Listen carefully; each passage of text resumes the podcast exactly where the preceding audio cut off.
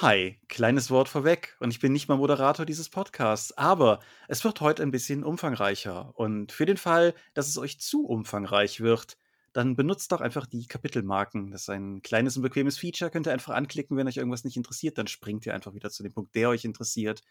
Und ansonsten wünsche ich euch einfach jetzt viel Spaß mit der kommenden Folge. Es ist natürlich Satire, ganz klar. Es Kindheit zerstört in 3, 2, 1. Da musstest du bloß die Beschreibung von dem Roman Das reichte schon, genau. Alter Falter, wie, wie dumm kann man sein? Es war jetzt nicht super scheiße, es war aber auch überhaupt nicht gut. Es war ziemlich cringe. Es war einfach cringy as hell. Wir sind ja auch manchmal so ein bisschen gehässig. Hallo und herzlich willkommen zu dieser neuen Folge des nerdigen Trash Talks mit Lea und Philipp. Mein Name ist Philipp, ich bin der Blogger von Nerds gegen Stefan und an meiner Seite habe ich wie immer die wunderbare Elea Brandt. Hallo. Hallo. Elea, wie geht's dir denn? Du bist ja genau wie ich quasi zu Hause eingepfercht. Du, weil du Homeoffice hast, ich, weil ich immer noch krankgeschrieben bin. Na, bei mir ist der Unterschied, das läuft jetzt schon bei einem, nach einem, seit einem Jahr so, man gewöhnt sich an alles. Aber ich merke, langsam wird's einfach doch anstrengend. Heute hat sich mein Körper dazu entschieden, dass er meine kindliche Neurodermitis wieder auspackt. Das ist sehr schön. Das hatte ich seit 15 Jahren nicht mehr. Und irgendwie hat er sich offensichtlich gemerkt, dass das ein Ding ist. Und ähm, jetzt darf ich mich damit wiederum ärgern. Aber es ist zum Glück recht harmlos. Zum Glück. Aber sonst ist alles soweit okay. Dann lass uns, bevor wir diese Folge starten, die diesmal wieder eine sehr umfangreiche Folge werden wird, im Gegensatz zur letzten Folge, mit einem Getränketest. Yay. Wir haben Just Legends. Den habe ich ja damals schon mit der Jasmin besprochen, die erste Sorte. Nun reden wir über die andere Sorte und zwar über ähm, Wild Berries Flavor, Geil. gemischter Beerengeschmack. Wieder ein Gaming Booster, also ein Nahrungsergänzungsmittel in Pulverform. Bei dieser Sorte von dieser Marke musst du 5 Gramm Pulver mit 350 Milliliter Wasser vermischen. Und wir haben das schon mal vorbereitet, aber ich schüttle einfach nochmal, weil es so schön klingt. Ich hole mal noch glatt ein Glas, damit ich es nicht direkt aus dem äh, Getränkemixer trinken muss.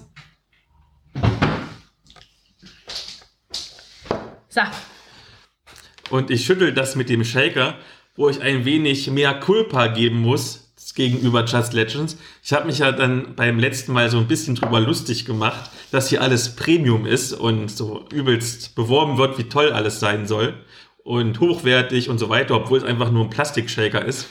Ich muss allerdings zugeben, nachdem ich Konkurrenzshaker probiert habe, die teilweise wesentlich teurer waren, dass der halt schon wirklich gut ist und vor allen Dingen wirklich dicht hält.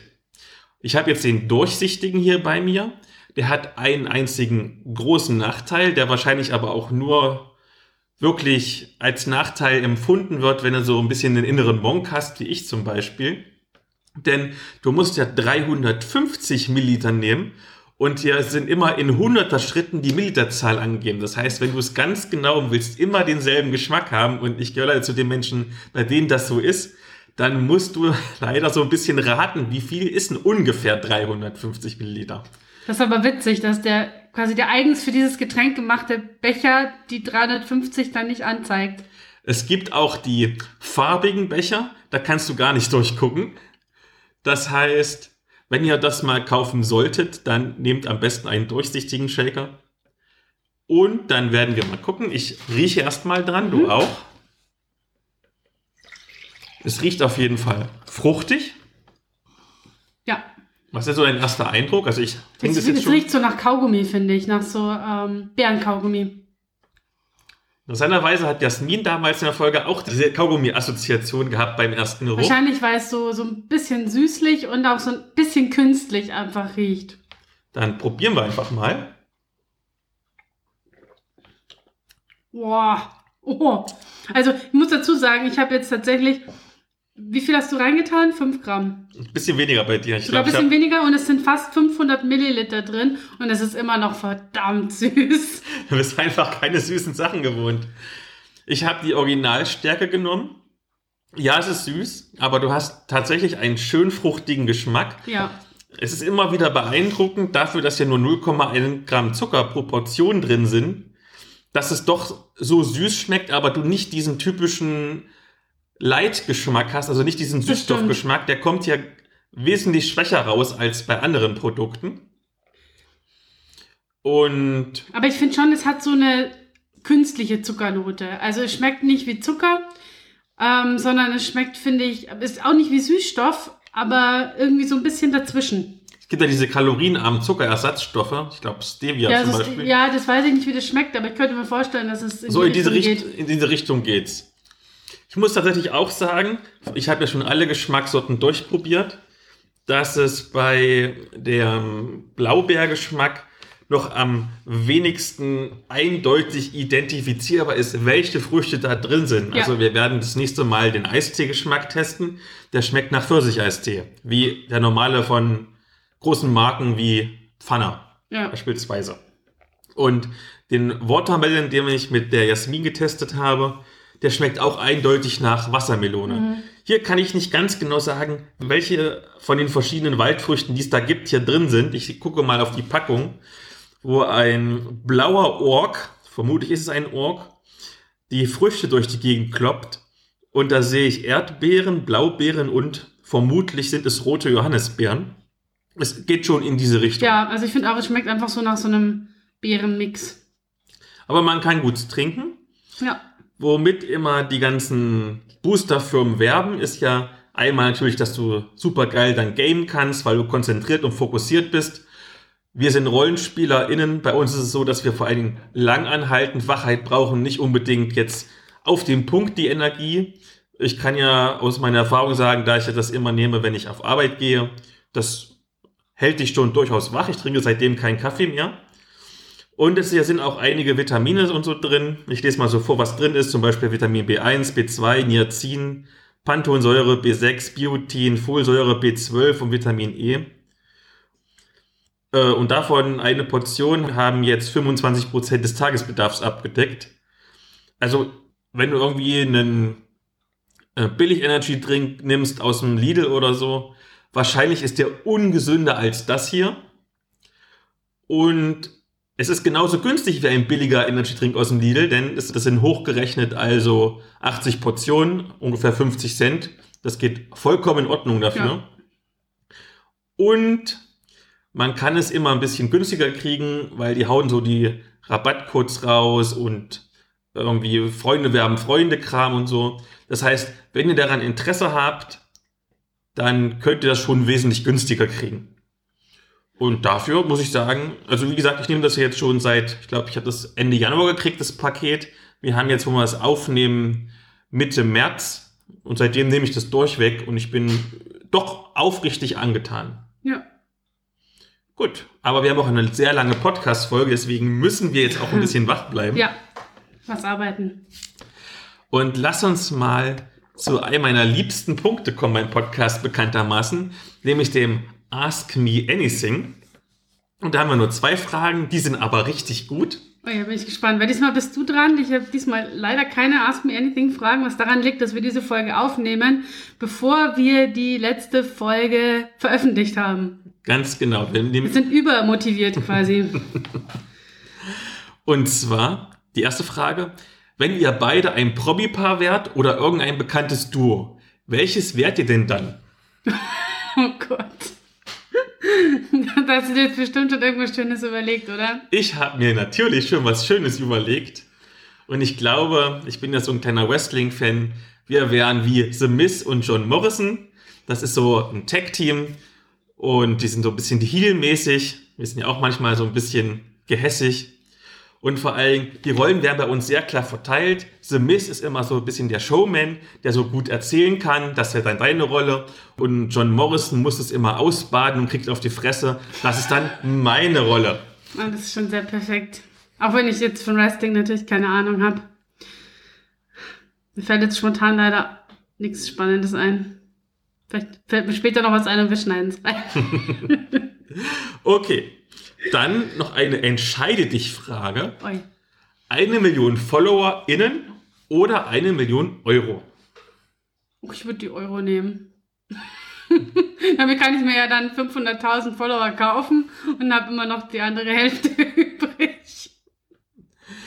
Ich würde tatsächlich auch das Geld nehmen. Ich habe aber vorher ein bisschen überlegt.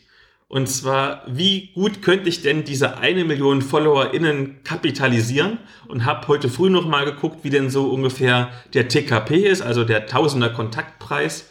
Der liegt so ungefähr zwischen 5 und 10 Euro. Eine Statistikseite hat gesagt 9,8 Euro pro 1000.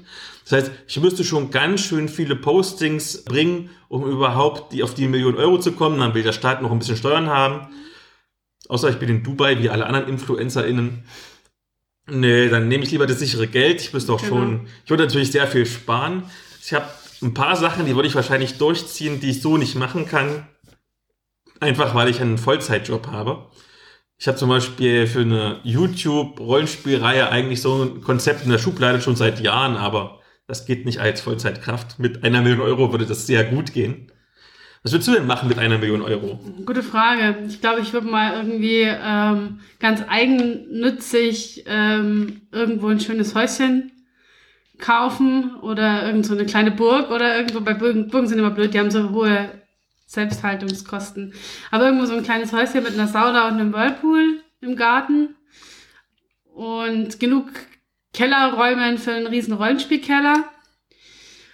Und den Rest, naja, wahrscheinlich würde ich doch einiges auch mal anlegen. Ich bin doch eher so ein, so ein unsicherer Mensch, was das angeht. Glaub, alles wegprassen würde ich dann doch nicht. Und ich glaube, ich würde auch irgendwie irgendwas Cooles damit machen, irgendwie coole Stiftung gründen, irgendwie mit ein paar hunderttausend oder ähm, eine, keine Ahnung, queer-feministisches Sti- Stipendium oder irgendwas, irgendwas Fancyes damit machen. Du bist so altruistisch im Gegensatz zu mir. Dann kommen wir mal zu den Themen vor dem Thema und wir haben da eine ganze Reihe dieses Mal. Und zwar das erste Thema vor dem Thema, das Beste. Und da können wir mal ein bisschen. Drei Jahre der nerdige Trash Talk. Woo! Wenn diese Folge online geht, ist es nur noch ganz wenige Tage hin. Und zwar am 13.04. haben wir Geburtstag. Yay. Also zumindest offiziell, denn es gab ja eine Folge 0, die aber im Giftschrank verschwunden ist, was nicht so schrecklich war. Die muss, die, die muss aber dann schon ausgestrahlt werden zum Dreijährigen. Oder jetzt zum, oder zum Zehnjährigen zumindest. Ich glaube zum Zehnjährigen. Und dann werde ich öfters mal gefragt, was macht denn eigentlich der Herbert? Ist der immer noch in seinem Exil? Und nein, er hat wieder mal seine kreative Phase. Und unter anderem macht er ein Dungeons and Dragons Let's Play. Das kommt natürlich auch alles in die Show Notes. Und er hat ja seine kleine Frödö Hörspielreihe, die so eine Mischung ist aus Herr der Ringe und das schwarze Auge und ganz viel Satire. Also wenn euch gerade die ersten acht Folgen, also die erste Staffel des nerdigen Trash Talks gefallen hat, solltet ihr euch das unbedingt mal anhören, weil das ist schon durchaus witzig. Das nächste Thema vor dem Thema hat auch noch tatsächlich, da werden wir am Ende drauf kommen, ein bisschen was mit unserem Geburtstag zu tun. Und zwar reden wir jetzt über Weltraumkarten. Und da kommt meine allererste Frage an dich als Autorin und oder Spielleiterin. Wie wichtig sind für dich denn eigentlich Karten, um dich in ein Setting einzufühlen oder um die Übersicht generell zu behalten? Also fürs Schreiben mache ich mir immer irgendwie Karten. Also die sind dann super, super klein und irgendwie mit Paint gemalt oder einfach wirklich nur auf ein Stück Papier gekriegelt. Einfach damit ich eine grundsätzliche Idee davon habe, wo liegt was. Meine Geschichten spielen ja auf den Städten und es ist irgendwie ein bisschen peinlich, wenn man dann einmal sagt, naja, Stadtteil A liegt im Westen und einmal schreibt man, er liegt im Osten. Das sollte nicht passieren. Deswegen versuche ich mir das immer so ein bisschen zu visualisieren. Beim Rollenspiel kommt es drauf an. Also in den Settings, in denen ich mich meistens bewege, gibt es durchaus ja Kartenmaterial. Also fürs schwarze Auge gibt es zum Beispiel für alle großen Städte mittlerweile irgendwie Stadtkarten. Und wenn man Cthulhu oder so spielt oder auch Shadowrun, da hat man ja auch, entweder gibt es Kartenmaterial oder man kann einfach verwenden, was in der Realität halt einfach existiert. Da ist es mir aber tatsächlich gar nicht so eminent wichtig, weil da ist mir wichtiger, dass man eine lebendige Beschreibung hat, als irgendwie, die stehst die Straße 50 Meter und dann biegst du links ab und dann ist da eine Ampel. Ja. Aber auch gerade so Fantasy-Karten und so, da kann man schon richtig coole Sachen damit machen. ich bin jetzt nicht so der ultra mega Fan von Landkarten in dem Sinne, weil das Bauerngaming, was ich betreibe, zum Beispiel bei Beyond the Wall, da kommen die Jungs und Mädels eigentlich nicht aus ihrem kleinen Dorf raus oder nur ein bisschen in der Umgebung. Das sind jetzt die großen Reichskarten und vielleicht ganze Kontinentkarten für mich nicht ganz so wichtig. Ich bin mehr so der Battlemap-Typ. Aber für diejenigen unter euch, die sich vielleicht für Weltraumkarten interessieren, da haben wir jetzt was zum Geburtstag bekommen. Und das sagen wir gleich am Ende. Und zwar vom Weltraumkartenservice von Marcus Gerwinski. Der ist unter anderem ein Rollenspielautor, aber er macht auch Weltraumkarten für zum Beispiel AutorInnen, RollenspielerInnen oder auch wissenschaftliche Publikationen. Das geht ganz einfach. Man wählt am Anfang das Layout aus, also zum Beispiel Draufsicht oder perspektivisch, mit oder ohne Sternhervorhebung oder in Schwarz-Weiß oder im Bunt. Und dann sagt man ihm so, was soll da wohin? Also gibt es zum Beispiel irgendwelche besonderen Objekte wie Nebel oder ein schwarzes Loch. Und wie heißen die Planeten und die Weltraumimperien und wo stehen die ungefähr? Und ja, dann bestellt man das bei ihm und er bastelt dir innerhalb weniger Tage deine eigene Weltraumkarte. Und wir haben jetzt zum dritten Geburtstag eine bekommen, die ich dann benennen durfte. Das heißt, alle Namen, die drauf sind, sind irgendwelche Easter Eggs. Mal gucken, ob ihr alle Easter Eggs versteht. Also ich muss zugeben, ich habe auch, nicht, auch schon nicht alle Easter Eggs verstanden. Also es ist schon eher sowas für die ExpertInnen unter euch. Und die könnt ihr euch angucken. Bei uns in den Show Notes im großen Format könnt ihr euch runterladen, benutzen, wie ihr sie möchtet. Und wer vielleicht seine eigene Karte haben möchte, kann sehr gerne mal bei Markus Gerwinski vorbeischauen. Wie immer, der Link ist in den Show Notes. Jo. Und ich habe mir noch was ganz Besonderes ausgedacht. Und zwar machen wir jetzt quasi einen kleinen Kreativbattle und hinterher dürfen die ZuhörerInnen auf Twitter entscheiden, wer kreativer war. Und zwar, du hast die Karte jetzt vor dir. Fairerweise muss ich sagen, du siehst sie jetzt zum ersten Mal. Ich habe sie schon gesehen, als ich mich abgesprochen habe mit dem Markus. Und zwar so in drei, vier Sätzen, jetzt wo du die Karte hast, ein Szenario ausdenken oder ein Abenteuer ausdenken. Und ich steige einfach mal ein, damit du noch kurz überlegen kannst, weil du guckst schon so überrascht mhm. gerade. Mhm. Wir haben ja die militärische Sperrzone der Shitstorm-TrooperInnen. Auch das ist wieder ein Easter Egg. Wer vielleicht dir bei Twitter folgt, wird es verstehen. Ich sage einfach mal, du machst irgendein Abenteuer, dass du da irgendwas finden musst in dem Ding drin und musst dich quasi an den Shitstorm-Trupperinnen vorbeischmuggeln. Und vielleicht ist ja in dem schwarzen Loch, was da in der Mitte ist, irgendwas Besonderes. Kannst du das toppen? Vermutlich schon. Mal sehen. Ich habe gerade angefangen, Ace in Space zu lesen. Deswegen gibt's in meinem Szenario einfach verschiedenste Gangs, die dieses, diese Galaxie hier bevölkern. Und diese Gangs treffen sich eben auch im militärischen Sperrgebiet, weil neutrale Zone mehr oder weniger, um dort den Epic Battle des Jahrhunderts auszufechten und festzustellen, wer den Most Epic Podcast hat. Und das Ganze läuft so olympiademäßig ab in verschiedenen ähm, Disziplinen, wobei Shitstorm Troopen nur eine davon ist. Und dann wird am Schluss entschieden, wer quasi der Podcast of the Universe wird. Ich bin gespannt, wie ihr abstimmen werdet. Ich glaube, ich werde auch für dich abstimmen. Dann einen kleinen Rückbezug auf eine vorherige Folge. Und zwar, wir haben ja mal irgendwann über Essen und Trinken im Rollenspiel geredet. Mhm. Und da hatten wir so eine kleine Preview, da hatten wir die große äh, Möglichkeit, dass wir den kompletten ersten Starchild-Zyklus anschauen durften, der damals seinen ersten Kickstarter hatte. Das ist eine, eine Comicreihe, die so Richtung Cyberpunk-Superhelden-mäßig geht. Und jetzt startet er gerade den dritten Kickstarter, der das letzte Heft des ersten Zyklus beenden soll. Und da habe ich ihn schon mal gefragt, wie es alles so läuft. Und da habe ich nur gefragt, ob er vielleicht sogar schon Pläne hat für weitere Zyklen und warum er das überhaupt macht und wie die Comic-Szene so aufgestellt ist, finanziell, dass er das machen muss. Und das können wir uns doch einfach mal anhören. Interview. Hallo Hannes, wir haben hier im Podcast zwar schon über dich gesprochen, aber noch nicht mit dir gesprochen. Daher, wer bist du denn überhaupt? Äh, ja, hallo, äh, Philipp. Äh, mein Name ist Hannes und ich bin semi-professioneller Comiczeichner, also nebenberuflich und ich habe jetzt gerade meine zweite Kickstarter-Kampagne erfolgreich beendet, ja, bei dem es um mein drittes Comic-Heft ging. Ja, der bin ich. Wir reden ja gleich über deine Comicserie Starchild, mhm. äh, die wir ja in der 19. Episode über Essen und Trinken im Rollenspiel vorab rezensieren durften. Und da ist ja auch jetzt Essen und Trinken ein gutes Stichwort, denn nicht erst seit der Corona-Krise haben KünstlerInnen die verschiedenen Crowdfunding-Plattformen genutzt, um sozusagen Essen und Trinken auf den Tisch zu bekommen. Ich erinnere mich da zum Beispiel, dass ich letztens Das Leben ist kein Ponyhof von Sarah Burini rezensiert habe und selbst sie als eine der etabliertesten deutschen Comiczeichnerinnen musste auf Crowdfundings zurückgreifen.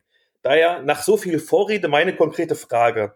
Sind die deutschen Comicverlage so arm, dass KünstlerInnen einfach keine ausreichend bezahlten Jobs bekommen?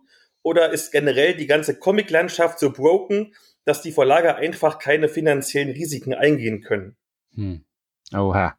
Ja, ich glaube, es ist ein sehr komplexes Problem. Ich glaube, es ist grundsätzlich ein Problem der Kulturschaffenden äh, oder auf jeden Fall der ja doch der breiten Masse der Kulturschaffenden. Es gibt immer einzelne Personen, die herausstechen und dann äh, sehr viel Geld machen, aber ansonsten glaube ich, äh, ist Kultur eben leider ein Bereich, wo es, wo sich viele Idealisten sammeln, die eben aus äh, aufgrund ihrer Leidenschaft Dinge machen und äh, nicht ja mo aus monetären Gründen. Und das in unserem System, dem Kapitalismus, äh, spiegelt sich das dann eben auch wieder ähm, äh, in dem, was du dann eben ja, an, an, an Materiellem rausholst. Wie war die Frage nochmal? Entschuldigung, jetzt habe ich den Faden verloren. Ob die Comic-Landschaft so kaputt also, ist in hm. Deutschland oder ob die Verlage ja. einfach knausrig sind. Ja, also wie gesagt, ich glaube, einmal ist es halt einfach äh, in, im Kapitalismus, äh, es ist ein Problem, dass einfach Kulturschaffende grundsätzlich eher ähm, im Niedriglohnsektor landen und dann ähm, haben wir natürlich in Deutschland jetzt auch nicht so die allergrößte Comic-Tradition, ne? Im Vergleich jetzt zu anderen Ländern. Das kommt eben auch hinzu, dass es eben wahrscheinlich immer noch eine, ja, es ist noch eine Nische. Und ja, dementsprechend, also das hat dann, da, da hilft dann ja auch nicht irgendwie ein Verlag, der einfach mal sagt, so, ich butter jetzt mal einmal so und so viel Geld rein, wenn am Ende der Markt einfach nicht groß genug ist. Das ist eben so das System im Moment und ich würde mir da vielleicht, ja, weiß nicht, mehr, mehr generell, ich bin Freund von kultureller Förderung. Ich persönlich glaube, dass, äh, ähm, dass Zuschüsse im kulturellen Bereich immer gut aufgehoben sind. Ja, das ist eben ein Wert, den man vielleicht nicht unbedingt in Geld messen kann, also was dann eben da wieder für den für die Gesellschaft bei rauskommt. Aber jetzt eben auch gerade in der Corona-Debatte da braucht man halt aus meiner Sicht alternative Einkommensmodelle, um dann eben den Künstlern die Möglichkeit zu geben, am Ball zu bleiben. Und das darf eben nicht nur auf deren eigenen, äh, wie sagt man, in deren eigenen Händen bleiben. Ne? Naja, gut, ja. Da kann ich nur zustimmend nicken. Und da kommen wir doch mal gleich zu dir persönlich. Du bist ja nun nicht hauptberuflicher Comiczeichner, sondern du machst das quasi nebenbei. War dein Crowdfunding für dich daher wirklich zur Finanzierung da oder war es eher ein sehr geschicktes Marketinginstrument? Ähm, beides. Wenn es sehr geschickt war, dann freut mich das. Ich bin in der glücklichen Lage, nicht auf das Comiczeichnen angewiesen zu sein finanziell, aber ich opfer auch einiges, um die Zeit dafür zu haben. Also das heißt, ich könnte mich auch voll auf meinen Hauptberuf konzentrieren, was ich auch eine Zeit lang getan habe, aber ich habe gemerkt, dass erfüllt mich nicht ausreichend. Also ich brauche eben ungefähr, ja, zwei Tage die Woche, um mich dann auch wirklich mit äh, Comiczeichnen beschäftigen zu können und dafür nehme ich dann halt in Kauf, ähm, ja, weniger in meinem Hauptberuf zu verdienen. Ich bin insofern also nicht auf das Geld angewiesen, was ich durch Kickstarter einnehme, aber ich möchte darüber auch etwas Geld einnehmen. Wer weiß, langfristig möchte ich vielleicht noch mehr Zeit in Comiczeichnen investieren. Also ich will schon äh, etwas äh, Geld damit einnehmen. Ich will quasi auf keinen Fall im Minus landen, was eben Druckkosten und äh, ein bisschen Werbebudget angeht. Ähm, und ja, ansonsten, klar, Marketing-Tool ist es aber auch. Ne? Also Kickstarter, äh, Kampagnen, Crowdfunding lebt ja davon, dass du dir eben eine äh, Community aufbaust, die Lust hat, dich zu unterstützen. Und ich glaube, da pickt man sich dann eben auch ein oder nach und nach etabliert sich dann hoffentlich eine sehr treue äh, Gemeinschaft. Das ist so meine Hoffnung und ähm, die man dann eben ähm, genau, für die man dann eben, man hat ja quasi dann das Publikum versammelt, was eben scheinbar Lust auf die Story hat und ja, die bedient man dann eben. Ähm, ja, das ist natürlich auch eine Art der Promotion, ganz klar. Und nun hast du ja schon die ersten drei Bände deiner Reihe sehr erfolgreich finanziert. Und wenn dieses Interview jetzt online geht, in der Podcast-Folge, sollte bereits die Finanzierung für die vierte Ausgabe laufen. Also offensichtlich hast du nur gute Erfahrungen gemacht, oder? Ja, also ich habe äh, insofern gute Erfahrungen gemacht, dass äh, die kleinen Ziele, die ich mir gesteckt habe, bisher immer erreicht wurden. Das war aber ja auch erstmal eine zweite Kampagne, also wollen wir mal nicht größenwahnsinnig werden. Und die dritte Kampagne, da habe ich mir dann eben auch wieder kleine Ziele gesteckt. Also mir ist wichtig, dass halt ein kleines Wachstum erkennbar ist. Also sprich, dass jetzt von der ersten zur zweiten Kampagne was passiert ist, dass hoffentlich von der zweiten zur dritten Kampagne was passiert, ähm, dass die Leserschaft eben zunimmt. Und natürlich das Feedback ist mir eben auch wichtig, was ich anschließend bekomme, dass das eben hoffentlich positiv ist, ja, dass die Leute dann auch Lust haben, weiterzulesen. Diese Dinge sind mir halt im Moment äh, wichtig. Also da geht jetzt, da geht es noch nicht um einen tatsächlichen Betrag, ja, sondern eben eher um die Zahl der Unterstützer. Das ist mir da, das steht für mich im Moment im Vordergrund. Und ja, genau. Zuletzt ein wenig Werbung darf ja auch sein. Worum geht es denn in der vierten Starchild-Ausgabe und warum sollte ich die unbedingt kaufen bzw. kickstartern? Okay, alles klar. Also, ich hoffe natürlich, ihr wart dann schon bei der ersten, zweiten oder du warst, du weißt ja sowieso schon, wo es hingeht, aber ich erzähle es nochmal. Also, ich hoffe, ihr wart schon mal bei der ersten, zweiten und ähm, ja, oder bei der ersten und zweiten Kampagne dabei. Also habt die ersten drei Hefte schon gelesen. Es ging eher dort darum, eben die Hauptfiguren kennenzulernen. Ähm, Starchild oder beziehungsweise Indigo, der eben in, nach Global City zurückkehrt mit seiner Lebensgefährtin und dort dann eben auch die dritte Hauptfigur kennenlernen, den Präsidenten der Stadt. Und ja, es geht darum, in der vierten Ausgabe, äh, dass Starchild bzw. Indigo, äh, ich würde mal behaupten, seinem Nemesis gegenübertritt und also ein Bösewicht, ja. Ähm, wenn man das Kapitel liest, dann wird man sehen, ich, äh, ja, ich habe da schon relativ viele negative Eigenschaften, denke ich, in dieser Person vereint. Ja, sein Auftreten ist mir auf jeden Fall nicht sympathisch. Ähm, ja, es ist quasi der Abschluss des ersten Story Arcs, also das vierte Heft ist eben schließt äh, dann den ersten Story Arc ab und es ist eine Art Endkampf. Ja, wobei gar nicht so viel gekämpft wird. Ja, es wird auch einfach viel, es ist ein, ein sehr psychologischer Kampf, habe ich versucht mit einzubauen. Das ist eben auch einfach viel um die Zermürbung der Hauptfigur geht und äh, wie sie eben darauf reagiert. Ja, darum geht's. Und ach so, genau, wenn ich das noch sagen darf, grafisch habe ich versucht, das alles so ein bisschen auch so ein bisschen eng, so ein bisschen chaotisch zu machen, äh, so dass man als Leser vielleicht auch immer so ein bisschen äh, desorientiert ist und nicht genau weiß, äh, wo ist jetzt gerade links und rechts, wo befindet sich gerade äh, der der nächste, der einem vielleicht gleich einen auf die Rübe haut. Naja, so ungefähr. Dann danke ich dir ganz herzlich, dass du ein bisschen Zeit für mich hattest. Mhm. Ja, gerne. Und viel Erfolg mit der Kampagne. Und vielleicht willst du als allerletztes noch verraten, wie, wenn der erste Story Arc jetzt rum ist, wie viele weitere Story Arcs werden denn kommen? Okay, also äh, genau, ich gleich nochmal ähm, zu der zweiten Frage. Also nach dem ersten Story Arc geht es dann direkt mit Heft 5 weiter. Ist auch schon fertig gezeichnet, aber muss noch koloriert werden. Heft 6 bin ich auch gerade am Zeichnen. Und voraussichtlich ist dann mit Heft 8 erstmal diese ganz große Geschichte beendet. Also das heißt, die in Heft 1 begann, die dann eben sich bis zu Heft 8 zieht. Dann ist eigentlich die Geschichte beendet, die ich äh, ursprünglich erzählen wollte. Aber ich habe jetzt auch schon Optionen für mich, beziehungsweise Storyentwürfe, was darauf folgen könnte, was damit dann auch verknüpft ist. Aber auf welche Art das dann eben verknüpft ist, das will ich jetzt noch nicht verraten. Ähm, also es wird weitergehen, wenn eben genug Leute Lust haben, äh, es zu lesen. Ja, genau. Und ansonsten, wenn du nichts mehr hast, dann sage ich auch vielen Dank, dass du mich äh, eingeladen hast, dass ich hier ein paar Fragen beantworten durfte und vielleicht damit ja den einen oder anderen noch ja auf die dunkle Seite der Macht ziehen kann. Also Interesse an meinem Starchild-Comic auslösen kann. Ja. Tschüss. Tschüss. Ja, cool. Also ich habe mich auch gefreut. Der Hannes hat auch extra mir nochmal geschrieben gehabt, nachdem wir ja in der Folge über Star Child gesprochen haben, hat er sich bedankt für die, für die Rezension. Also ist echt ein sehr, sehr netter, sympathischer Mensch.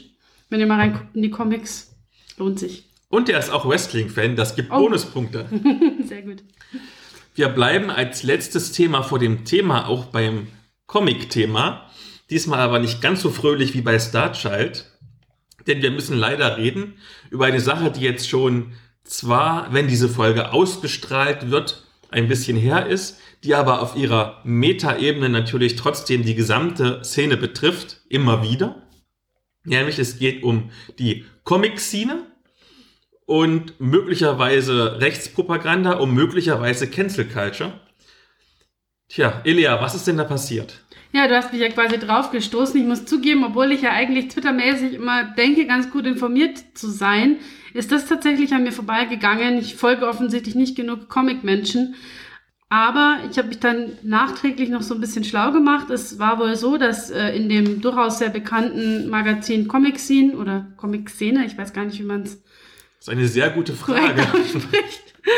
ähm, auf jeden Fall war dort eben ein kurzer so ein Bericht drin auf einen Comic, der aus einem eindeutig rechtsextremen Verlag stammt. Eindeutig deswegen, weil hinter diesem Verlag das Netzwerk 1% steht. 1% ist unter anderem ein Netzwerk von der identitären Bewegung, die ja so wirklich das Rechteste sind, was der Rechtsextremismus so zu bieten hat bei denen ist es so ein bisschen Strategie, dass die sich zum Teil in ja, so Unterhaltungsmedien irgendwo reinschleichen, ohne dass man es auf den ersten Blick vielleicht sieht und auf die Art und Weise halt mit Humor und Satire ihre Kundschaft ranziehen. Das haben die auch zum Beispiel schon mit einem Videospiel gemacht letztes Jahr. Das ist dann von Steam letzten Endes, glaube ich, gebannt worden. Auf jeden Fall gab es dann entsprechend Kritik daran, dass diese Werbung oder halt dieses, dieser Bericht in dem Magazin auftauchte. Und da wurde auch recht hitzig diskutiert. Und am Ende waren die Comic-Fans wohl überwiegend doch recht enttäuscht darüber, dass die Reaktion des Magazins eher dürftig ausfiel. Eine sogenannte No Apology. Und dann haben sie kritische Kommentare gelöscht. Das große Problem war ja tatsächlich, die Comic-Szene oder Comic-Szene, wer weiß, ist eine der ganz großen etablierten Zeitschriften in der Szene. Und dass dann der Chefredakteur höchst selbst quasi eine Pressemitteilung einfach fast eins zu eins abdruckt, ohne sich mal so ein bisschen darüber Gedanken zu machen. Also Ja. es ist natürlich die Strategie von dem ganzen 1%-Kram, dass sie so das alles so ein bisschen verschleiern, dass es nicht sofort auffällt. Wenn man jetzt vielleicht nicht wie ich zum Beispiel seine Kindheit im Osten verbracht hat und deswegen bestimmt noch ein bisschen sensibler ist für solche Codes, würde ich das vielleicht sogar noch zugestehen. Aber es ist einfach mal eine Pressemitteilung eins zu eins übernehmen und dann den Fehler nicht wirklich einsehen und dann ordentlich noch schwierig. Werbung machen für diesen Verlag und die Produkte. Hm, Ja, und es gab eben dann einige Reaktionen drauf. Einige ähm, KünstlerInnen, Comic-KünstlerInnen haben sich distanziert und haben gesagt, unter diesen Umständen wollen sie kein Werbepartner oder Werbepartnerin mehr sein des Magazins. Und da kam eben dann diese, diese Cancel Culture Nummer auf. Und jetzt frage ich dich, gibt es Cancel Culture wirklich? Ja und nein. Ich habe für die Queerwelten, für die Ausgabe 4 ein relativ ausführliches Essay drüber geschrieben, wo es auch so ein bisschen drum geht, wo kommt der Begriff eigentlich her, was hat es damit auf sich. Und ich komme so ein bisschen zu dem Schluss, dass die Leute, von denen man behauptet, sie würden gecancelt, eigentlich alle nie gecancelt worden sind. Die sind immer noch alle da, die sind immer noch laut, die haben immer noch sehr viele Fernsehauftritte, zum Teil mehr als vorher. Es gibt ja mittlerweile diesen Begriff des hochgecancelt werdens. Also jemand wird so viel gecancelt, dass er dann in allen Talkshows auftaucht. Dass das tatsächlich eher der Fall ist. Und die Leute, die wirklich gecancelt werden, sind die, die man nicht sieht, weil das ist ja gerade das Problem. Das sind halt überwiegend die marginalisierten Stimmen, die dann halt überhaupt nicht auftauchen oder halt einfach ja an gewisse Decken brannten. Und ich finde, wenn man sich irgendwie, so wie es jetzt hier passiert ist, ja selbst entscheidet, ich möchte nicht mit einem Magazin zusammenarbeiten, das solche Berichte druckt, dann ist es immer noch die Entscheidung jedes Einzelnen und dann ist es auch die Entscheidung des Magazins, wie darauf reagiert wird. Und ich frage mich dann auch, wie, was sollte man sonst tun? Also wie soll man sonst darauf reagieren? Weil es einfach stehen lassen ist auch blöd. Dann irgendwie zu sagen, mach's raus sonst, wird dann gerne eben irgendwie als emotionaler Druck dann ausgeübt und sich einfach zurückzuziehen ist dann kennst also es ist schwierig. Ich habe das Gefühl, man kann es dann immer nur falsch machen. Und obwohl man ja eigentlich nur sich positionieren möchte. Ich habe immer das Gefühl, wenn ich so Diskussionen, egal von welcher Ecke her, beobachte, dass es vielleicht keine Cancel Culture so gibt, wie es immer propagiert wird, dass alles so schlimm wäre, dass aber sehr oft probiert wird, Cancel Culture zu betreiben. Ich habe das beispielsweise gemerkt, das haben wir im Podcast hier nur ganz, ganz kurz mal angeteased. Im Pflegepodcast, den ich betreibe, habe ich ja ganz lange drüber gesprochen. Es gab ja diese Webserie, um mhm. neue KrankenpflegerInnen ja. zu gewinnen. Da hatten wir aber kurz drüber gesprochen. Ja. Ganz genau. Und innerhalb von, weiß ich nicht, fünf Sekunden, nachdem es online war, wie gesagt, es war jetzt nicht super scheiße, es war aber auch überhaupt nicht gut, es war ziemlich cringe. Jedenfalls innerhalb von fünf Sekunden gefühlt gab es dann schon zwei Petitionen, wo es hieß, sofort muss das weg und am besten noch eine Entschuldigung hinterher, wie schlimm das war, dass sie das gemacht haben. Weiß ich nicht. Muss das denn sein? Ja, das trifft bestimmt nicht immer den Humor und es gibt sicherlich öfters auch Sachen, wo man unterschiedlicher Meinung sein kann, wenn du jetzt nicht komplett von den Fakten irgendwie weggehst. Aber es wird sofort versucht. Immer wenn eine, wenn jemand sich davon angegriffen fühlt, versucht er es zu canceln. Aber es funktioniert halt nicht.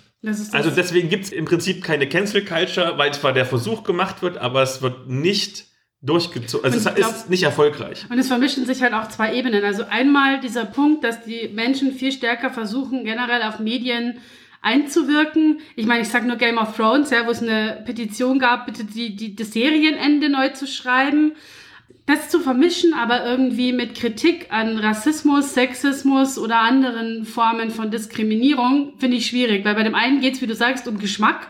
Da geht es darum, was gefällt einem, was gefällt einem nicht. Da kann man trefflich drüber streiten. Über Rassismus und Rechtsextremismus und ähnliches sollte man nicht streiten müssen. Also das sollte eigentlich ein ganz klares Ding sein. Und wenn sich da jemand entsprechend positioniert oder eben nicht positioniert, ist das ein ziemlich eindeutiges Signal. Ich meine, du hattest mir ja zu diesem, zu dieser Comic-Szenen-Geschichte deinen guten Link geschickt zu äh, Pau, zu dem Comic-Podcast. Liebe Grüße an die Kollegen. Und ich finde, dass sie das ganz gut formuliert haben äh, diesbezüglich, dass halt einfach dass der Eindruck entsteht, man ist nicht mehr die Zielgruppe oder man ist nicht diejenigen, die dieses Magazin ansprechen möchte. Und das fühlt sich nicht nur für Betroffene, sondern auch für Allies dann entsprechend unangenehm an und für Betroffene natürlich umso mehr, weil auf deren Rücken da irgendwie Werbung gemacht wird und das ist natürlich entsprechend scheiße. Und da verstehe ich auch jeden, der sagt, da muss man irgendwie Konsequenzen draus ziehen. Das ist auch was, was ich in dem Essay schreibe. Diese ganze Debatte um Cancel Culture kommt auch ein bisschen daher, dass viele Leute das Gefühl haben, es gibt keine Konsequenzen. Also du kannst dich in Medien und sonst was wie die Axt im Wald aufführen ähm, und es passiert nichts. Und das ist auch irgendwie sehr, sehr frustrierend für, für die Betroffenen. Und dann sind eben diese Boykottaufrufe oft das letzte Mittel, das irgendwie noch übrig bleibt, wenn man möchte, dass irgendwie was passiert. Also es ist so ein bisschen so eine, so eine Mischung aus, einerseits werden Dinge überhaupt erstmal angesprochen, die früher einfach untergegangen sind und zweitens entsteht aber eben auch so ein gewisser Frust, weil zu wenig passiert an vielen Enden.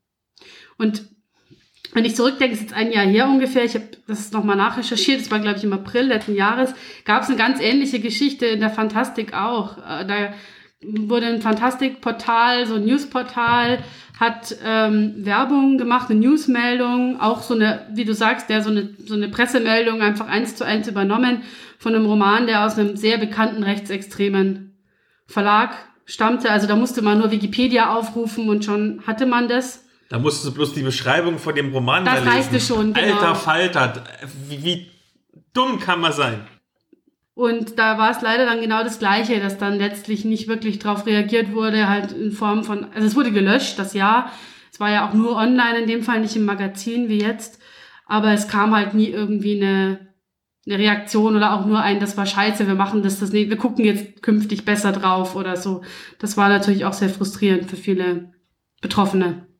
Wer jetzt das erste Mal davon hört, ich packe euch in die Show Notes den Link zum Poe Podcast. Und das ist wirklich eine wirklich, wirklich gute Zusammenfassung der Situation. Hört doch mal rein. Und dann haben wir die Themen vor dem Thema durch und kommen zur Medienschau. Jo. Und starten mit einem Medienschau-Update mhm. und was ganz was Feinem. Ich freue mich schon. Wir haben in unserer ersten gemeinsamen Episode Ach mein Gott, so lange ist das schon wieder her. darüber gesprochen, das war die Episode 9. Und zwar über fünf Freunde werden erwachsen, damals Teil 1 und 2. Und wir fanden es ja jetzt nicht so gut. Es war einfach cringy as hell. Und ich habe jetzt durch Zufall gesehen, dass zwei neue CDs rausgekommen sind, nämlich Nummer 3. Fünf Freunde werden erwachsen und haben Spaß beim Teambuilding und machen Schluss mit Alkohol. Das ist die Nummer 4. Und ich möchte zur Einleitung ganz kurz sagen, ich habe gestern noch bei einem sehr großen und bösartigen Versandhändler geguckt, haben Spaß beim Teambuilding 4,5 von 5 Sternen und machen Schluss mit Alkohol 5 von 5 Sternen. Bei wie vielen Bewertungen? Ich glaube bei 9 oder 10. Okay. ja, worum geht's? Also ich glaube, es ist bezeichnend. Es gibt immer noch die fünf Freunde, die haben früher immer Detektivfälle gelöst. Das ist so eine ganz bekannte Jugendreihe von Enid Blyton. Ich habe sie geliebt als Kind. Jetzt sind sie jedenfalls erwachsen und arbeiten durch Verstrickungen und vor Dingen durch Vetternwirtschaft alle in derselben Firma und müssen dann als Team quasi zum Teambuilding gehen in der dritten Folge. Tja, und die Dramatik ist jetzt nicht unbedingt überraschend. Am Anfang verkacken sie alles und eine andere Jugenddetektivbande, also eine ehemalige von Enid Blyton, macht alles viel besser. Naja, und am Ende wechselt es halt und die sind halt die großen Helden. Und bei Nummer 4 machen Schluss mit Alkohol. Es ist halt Neujahr, was nimmt man für Neujahrsvorsätze? Hey, wir saufen die ganze Zeit, wir könnten doch einfach mal einen Monat lang keinen Alkohol trinken. Oh ja, komm, ziehen wir das durch. Und dann schwächeln sie alle. Oder auch nicht. Wie fandest du es? Ja, großartig natürlich. Fünf von fünf Sterne? es ist halt, also ich weiß, ich weiß nicht, vielleicht bin ich einfach auch für diese Art von Humor eher so nicht empfänglich. Ich weiß es nicht. Es ist natürlich Satire, ganz klar. Es spielt irgendwie so ein bisschen mit diesem Gedanken, was wird aus diesen tollen Detek Jugenddetektiven, wenn die mal erwachsen sind, dann sind sie irgendwie die mega Spießer und Psychopathen. Äh, Psychopathen. Also wirklich. Und ähm, keine Ahnung, vielleicht ist es einfach irgendwie, also ich finde es ein bisschen, also ich finde für Satire ist es dann schon wieder irgendwie zu überdreht. Keine Ahnung, also ja. Ich finde, das, das ist halt irgendwie Trash von vorn bis hinten. Ich finde ja schon gerade beim dritten Teil haben Spaß beim Teambuilding. Das ist fast schon eine Dekonstruktion oder eine, ein vom, vom Sockel stoßen. Weil einfach wirklich die HeldInnen von früher jetzt totale PsychopathInnen sind. Also, ich meine, die sind immer die Guten gewesen, ne? Und es geht dann so weit, dass die aktiv und wirklich bösartig boykottieren die anderen Teams. Also auch, die jetzt sind, glaube ich, die Schwarzen Sieben oder so heißen die. Ich habe noch nie davon gehört. Aber es ist auch eine Enid Blyton-Reihe, die halt als Konkurrenzteam quasi ist. Und die sabotieren es halt so, dass es quasi fast schon lebensgefährlich ist, weil die die einfach im, im tiefsten Wald umherhören lassen, weil sie denen die, die Wegweiser klauen. Was soll das denn? ja, es ist halt echt so eine, wie du sagst, so eine Dekonstruktion, ja, von so ein bisschen Kindheit zerstört in 3, 2, 1. Genau. Und bei Machen Schluss mit Alkohol ist wieder was, was schon im, ich glaube, im ersten Hörbuch mir aufgefallen ist. Es wird so ein bisschen Boomer-Humor gemacht mit so ein bisschen homophoben Vibes. Ja. Also es wird wieder so am Ende ein großer Witz gemacht, so ein homophober Witz irgendwie, dass die Leute irgendwie denken, dass sie irgendwie schwul sind und dann, nein, ich bin nicht schwul und dann irgendwie die ganze Liebesgeschichte, die aufgebaut wird im vierten Band, revealt sich so, weil der Bräutigam plötzlich, hört es euch nicht an, deswegen ist es auch kein Spoiler, weil der Bräutigam plötzlich irgendwie sagt so, hey, ich bin frisch verheiratet, aber Dick, ich möchte mal dein Dick sehen. Nein, also das ist. Es ist halt so Boomer. Ich möchte ja. das canceln. Also, das, ich möchte bitte Cancel Culture. dass die wirklich funktioniert. Ich möchte diese Serie canceln. Ich, ich, ich, ich, ich halte es nicht aus. Ich habe das als Kind geliebt. Ich, es, es macht mich traurig. Es macht mich wirklich traurig, was aus meinen Kindheitshelden geworden. Du lachst jetzt. Das geht mir emotional wirklich nah. Ich sehe es dir an, ja, dass es dir emotional nahe geht. Und du lachst mich ja aus. Ich glaube, es hat einfach genau erreicht, was es erreichen wollte bei dir. Es hat genau die richtigen Knöpfe gedrückt. Okay. Aber Knöpfe drücken ist gar nicht so falsch, denn wir kommen zur richtigen Medienschau. Ja. Ich dachte, wir starten vielleicht mit einer gemeinsamen Medienschau, bei der wir auch ein paar Knöpfe drücken mussten. genau. Und zwar reden wir über Such den Mörder, Datei Asche. Äh, Detektivspiel, wie es viele gibt auf der Welt. Und die haben mich so ungefähr im Januar angefangen, mit Werbung bei Facebook zuzuballern. Keine Ahnung, wie ich in den Algorithmus gerutscht bin. Wahrscheinlich haben sie gemerkt, hey, der Philipp ist ein Nerd, der mag sowas bestimmt. Also wirklich jede zweite Werbung beim Durchscrollen auf Facebook und irgendwann auf Instagram war nur noch Such den Mörder. Okay, wir haben ein Rezensionsexemplar bekommen. Vielen Dank dafür. Aber es war vielleicht nicht ganz so toll. War eher so durchwachsen, würde ich sagen, ja. Die Handlung ist recht simpel. Es geht um eine Bewohnerin des Altenheims, die Silberbirke, und die ist gestorben. Was jetzt nicht so überraschend ist, weil die ist schon ziemlich alt gewesen. Aber beim Ausräumen über Sachen wird eine Urne gefunden mit Asche drin. Und was macht denn da eine Urne mit Asche drin? War es vielleicht ein Mordfall? Das müssen wir rausfinden. Genau. Haben wir es rausgefunden? Haben wir. Und ähm, ja, das Spielmaterial ist, ich würde mal sagen, übersichtlich. Man kann es als quasi haptische Variante bestellen. Dann bekommt man eine Mappe mit einigen Blättern drinne. Oder man kann es einfach, ich glaube, als PDF kriegt man es dann, oder? Wenn man es Dann kostet wenn man 10 die Euro digitale weniger. Variante bestellt. Also wir können nur empfehlen, die digitale Variante zu nehmen. Ich, ich, ich möchte betonen, für 30 Euro, 30 Euro gab es eine wirklich dünne Polizeiakte mit drei Fotos, einem Dutzend ungefähr Papierseiten auf wirklich dünnstem Kopierpapier. Also das, was wir auf Arbeit nehmen, was wir dann wegschmeißen. Und ein kleines Tütchen mit Asche. Genau, und das, die Fotos und die Asche sind halt wirklich nur so Prompts, damit man was zum Anfassen und Angucken hat. Genau, das, Das ist noch nicht mal wichtig für, den, für die Lösung des Falls. weil das Spiel findet komplett online statt. Genau. Und die, die Papiere braucht man halt, also die Unterlagen, die noch mit dabei sind, sind noch wichtig. Aber die kann man genauso gut selbst ausdrucken. Und es funktioniert dann so, du hast dann quasi einen Chatbot, der halt deinen Polizeikollegen darstellt. Und dann schreibst du dem halt so ein, ich möchte bitte, dass du jetzt Fingerabdrücke nimmst von der Urne. Und dann sagt er, habe ich getan. Ich habe Fingerabdrücke gefunden. Was möchtest du jetzt tun? Genau. Und das Problem ist, dass es wirklich schludrig übersetzt ist. Also ohne Witz, das haben die einmal durch einen Google-Übersetzer durchgejagt, ohne irgendwie einen Muttersprachler mal drüber gucken zu lassen. So ist wirklich die Textqualität. Und der Chatbot entweder stürzt er ab und wenn er mal nicht abstürzt, was echt oft vorgekommen ist, dass er abgestürzt ist, und wenn er mal nicht abstürzt, dann checkt er halt überhaupt nicht, was Ja. du von ihm willst. Und er wird dann so passiv-aggressiv, ja. Also die Befehle sind teilweise echt schwierig rauszufinden. Ähm, man hat keine so eine Befehlsliste oder so, wie man es manchmal bei Text-Adventures früher hatte, dass man Use Key reintippt zum Beispiel oder Search bla oder so, sondern man muss immer so ein bisschen rumprobieren, mit welchen Keywords kann ich jetzt irgendwie einzelne Elemente antriggern im Endeffekt, einzelne Sachen ausführen. Da muss man viel rumprobieren.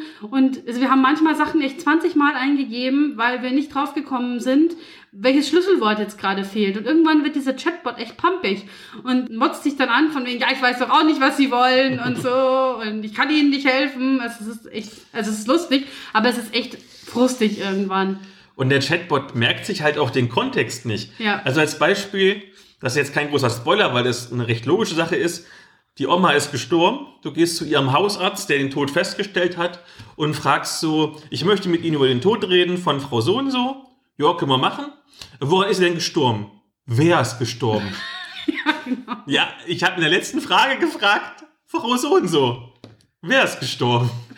Du musst halt jede einzelne Frage, die du stellst, musst du wieder stellen mit, woran ist Frau so und so gestorben? Sind Sie sich sicher, dass Frau so und so so gestorben ist? Und dann gibt's halt manchmal auch Konstellationen, äh, wo ein Keyword einfach immer dieselbe Antwort produziert, auch wenn du den Satz ganz anders formulierst. Also wenn du zum Beispiel fragst, wie war Ihre Beziehung zu Frau Meier? Und wenn du dann nachher dann fragst, ähm, weiß nicht, wo wohnte Frau Meier? Und in dieser, in diesem Gesprächsoption ist Frau Meier halt das Keyword, dann kriegst du zweimal die gleiche Antwort, obwohl die sich auf beides nicht so richtig bezieht. Das ist also sehr schlecht programmiert. Rätseltechnisch beschränkt sich das Spiel viel auf das Sichten und Kombinieren von Indizien und die Befragung von ZeugInnen. Also wie gesagt, wenn mal das Ding funktioniert. Es gibt jedoch auch drei Codeknacker-Rätsel und der Schwierigkeitsgrad ist dabei, wenn man mal das Such dir deine Indizien im Internet zusammen Spielprinzip begriffen hat, durchaus moderat. Ähm, das ist auch tatsächlich witzig gemacht. Also man hat sich da tatsächlich schon Mühe gegeben, dass man zum Beispiel die, die Homepage dieses Altenheims, äh, in dem das passiert, kann man abrufen online, die gibt's wirklich. Und da kann man dann auch das Programm angucken, was die so an äh, Ausflügen gemacht haben. Und es gibt Vlogs von den Herrschaften, die man sich angucken kann. Facebook-Seiten, die du angucken musst. Screenshots, genau. Also das ist echt cool, das ist ganz witzig.